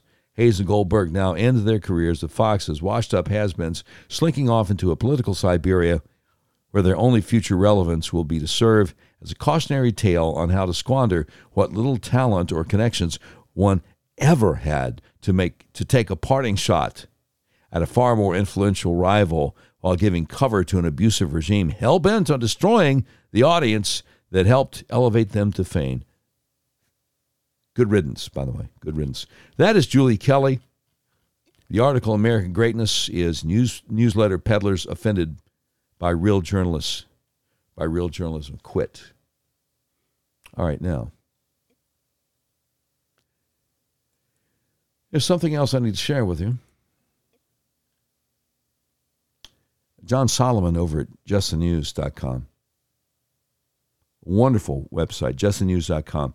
Sophie Mann, one of his reporters. This holiday season, the Salvation Army wants a donation and a sincere apology for white racism. What? What? So the Salvation Army has gone woke. Will they go broke? As Americans head out on Black Friday to make a dent in their holiday shopping lists, some are sure to come across Salvation Army volunteers ringing bells as part of the annual Red Kettle campaign. Oh, by the way, by the way, by the way, by the way, I just noticed we're two hours into this thing. And Podbean regularly cuts us off at about um, two hours and five minutes, two hours and six minutes. They said something about if we want to go longer, we have to get more people who are listening live to uh, to say they like the, the the the podcast or something. I don't know how it works. I, I I'm I'm technologically challenged. I can't call it. But anyway, if you're listening live and uh, all of a sudden we get cut off in a few minutes, be sure to download the podcast. You can hear the rest of it. Okay. So sorry for the inconvenience. I don't know what to tell you what to do on the Podbean app to make it go last longer. I, I don't I don't know. I don't know if, is it clicking live or something else? I don't know what it is. We'll try to figure it out. Anyway, as Americans head out on Black Friday to make a dent in their holiday shopping lists, some are sure to come across Salvation Army volunteers ringing bells as part of the annual Red Kettle campaign. But this year, the global charitable organization wants more from its donors than a donation to the needy during the holidays. With the dissemination of a recent Salvation Army guide entitled Let's Talk About Racism, the Christian organization is attempting to elicit sincere apologies from white people for being racist. The guide, which was compiled and approved earlier this year by the International Social Justice Commission of the Salvation Army, aligns the organization with the ideology of the Black Lives Matter, anti racism, and critical race theory movements. Defining structural racism as the overarching system of racial biasing across institutions and society, the Salvation Army Guide declares these systems give privileges to white people, resulting in disadvantages to people of color. What was once an organization with a straightforward charitable goal, for which it has received millions in U.S. government funding, appears to have become a proponent of controversial ideas, including those found in the books of Dr. Ibrahim Kendi, whose given name, by the way, is Henry Rogers, and Robin DiAngelo, the white racist, who wrote the book uh, White Fragility, both of whom whom are listed in the Salvation Army Guide under the Resources, Tools, and Contributors section. Also featured in that section of the guide is the New York Times 1619 podcast, which has become the basis of some high school and collegiate instruction on critical race theory, and also is a pack of lies. Between 2014 and 2021, the Salvation Army received in the ballpark of $10 million from CSOSA, a federal agency that supervises adults on probation, parole, and supervised release in the District of Columbia. The federal agency's mission is to support the fair administration of justice in close collaboration with the community. Over the course of the pandemic, Salvation Army received another $100,000 or so in emergency funding from the Department of Veteran Affairs for homeless shelter operations. The guide for the Salvation Army outlines various types of discussions chapter leaders can have about racism and how to operate in an actively anti racist fashion. According to the nearly 50 page document, being anti racist results from a conscious decision to make frequent, consistent, equitable choices daily. These choices ongoing these choices require ongoing self-awareness and self-reflection as we move through life. In the absence of making anti-racist choices, we unconsciously uphold aspects of white supremacy, white dominant culture, and unequal institutions in society. Being racist or anti racist is not about who you are, it's about what you do. So they've totally drank the Kool Aid here, right? Salvation Army's accompanying study guide on racism claims the subtle nature of racism is such that people who are not consciously racist easily function with the privileges, empowerment, and benefits of the dominant ethnicity, thus unintentionally perpetuating injustice. The guide goes on to enumerate the ways in which America remains an unjust society home ownership, health, education, and incarceration are some of the leading indicators of inequality due to systemic and institutional racism in American life, according to the Salvation Army's guide.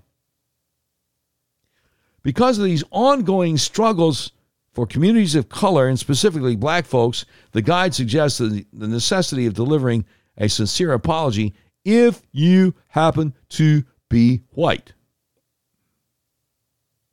Salvation Army Guide reads, and I quote, We're all hardwired to desire justice and fairness, so the need to receive a sincere apology is necessary. Perhaps you don't feel as if you personally have done anything wrong, but you can spend time repenting on behalf of the church, asking for God to open hearts and minds to the issue of racism. Unquote. Now, Christopher Rufo, director of the Initiative on Critical Race Theory at the Manhattan Institute, and the guy who pretty much has single handedly publicized this awful thing that's being foisted upon us, he says critical race theory has increasingly become the default ideology in our public institutions over the past decade. It has been injected into government agencies, public school systems, teacher training programs, and corporate human resources departments in the form of diversity training programs, human resource models, pardon me, human resources modules, public policy frameworks, and school curricula. As of this holiday season, has now been injected into a long, uncontroversial, 156 year old Christian charity devoted to bringing relief to the poor and salvation to the hopeless. Oh, that's a shame, isn't it? They're not getting any more of my money. No, I'll be happy telling why if they're out there ringing the bell. Because they're promoting racism now. Yes, promoting racism, not uh, not doing anything to try to clean it up. It's jacked up, man. It's jacked up. It's it's ridiculous. It's absolutely ridiculous. There's no excuse for it. There's absolutely no excuse for it. Okay, so um, late night last night. Late night last night. So I, I think I'm going to have to uh, wind it up at this point. I was it uh, Wednesday? I think I did my longest show ever, two hours and 45 minutes, because um, I just figured, well, I'm not going to be on Thanksgiving Day. Let's give folks a little bit extra. But um, had family over last night and uh, running on fumes here. Very little sleep last night. So I appreciate so much you guys getting the word out about us. Uh, we do have a video, a YouTube video. If you go to Doc Washburn Show uh, YouTube page, I would love it if you watch this little 37 second video that um, publicizes the show. And if you could share it on social media, that would be wonderful also. Really appreciate that. All right, you've been listening to the all new Doc Washburn Show. Today's program has been produced by Tim Terrible, directed by Mick Messy. This has been a terribly messy production. Portions of today's show will be taken overseas and dropped. If you'd like a transcript of today's episode of the all new Doc Washburn Show, simply peel the roof off a Rolls Royce panel truck and send it to Mansour's Computer Solutions, seventh floor of the ephemeral B. Smoot Building, Whitehall, Arkansas, in care of Sheriff Mansour Sempier X. Well, that's the way it is. Friday, November 26, 2021.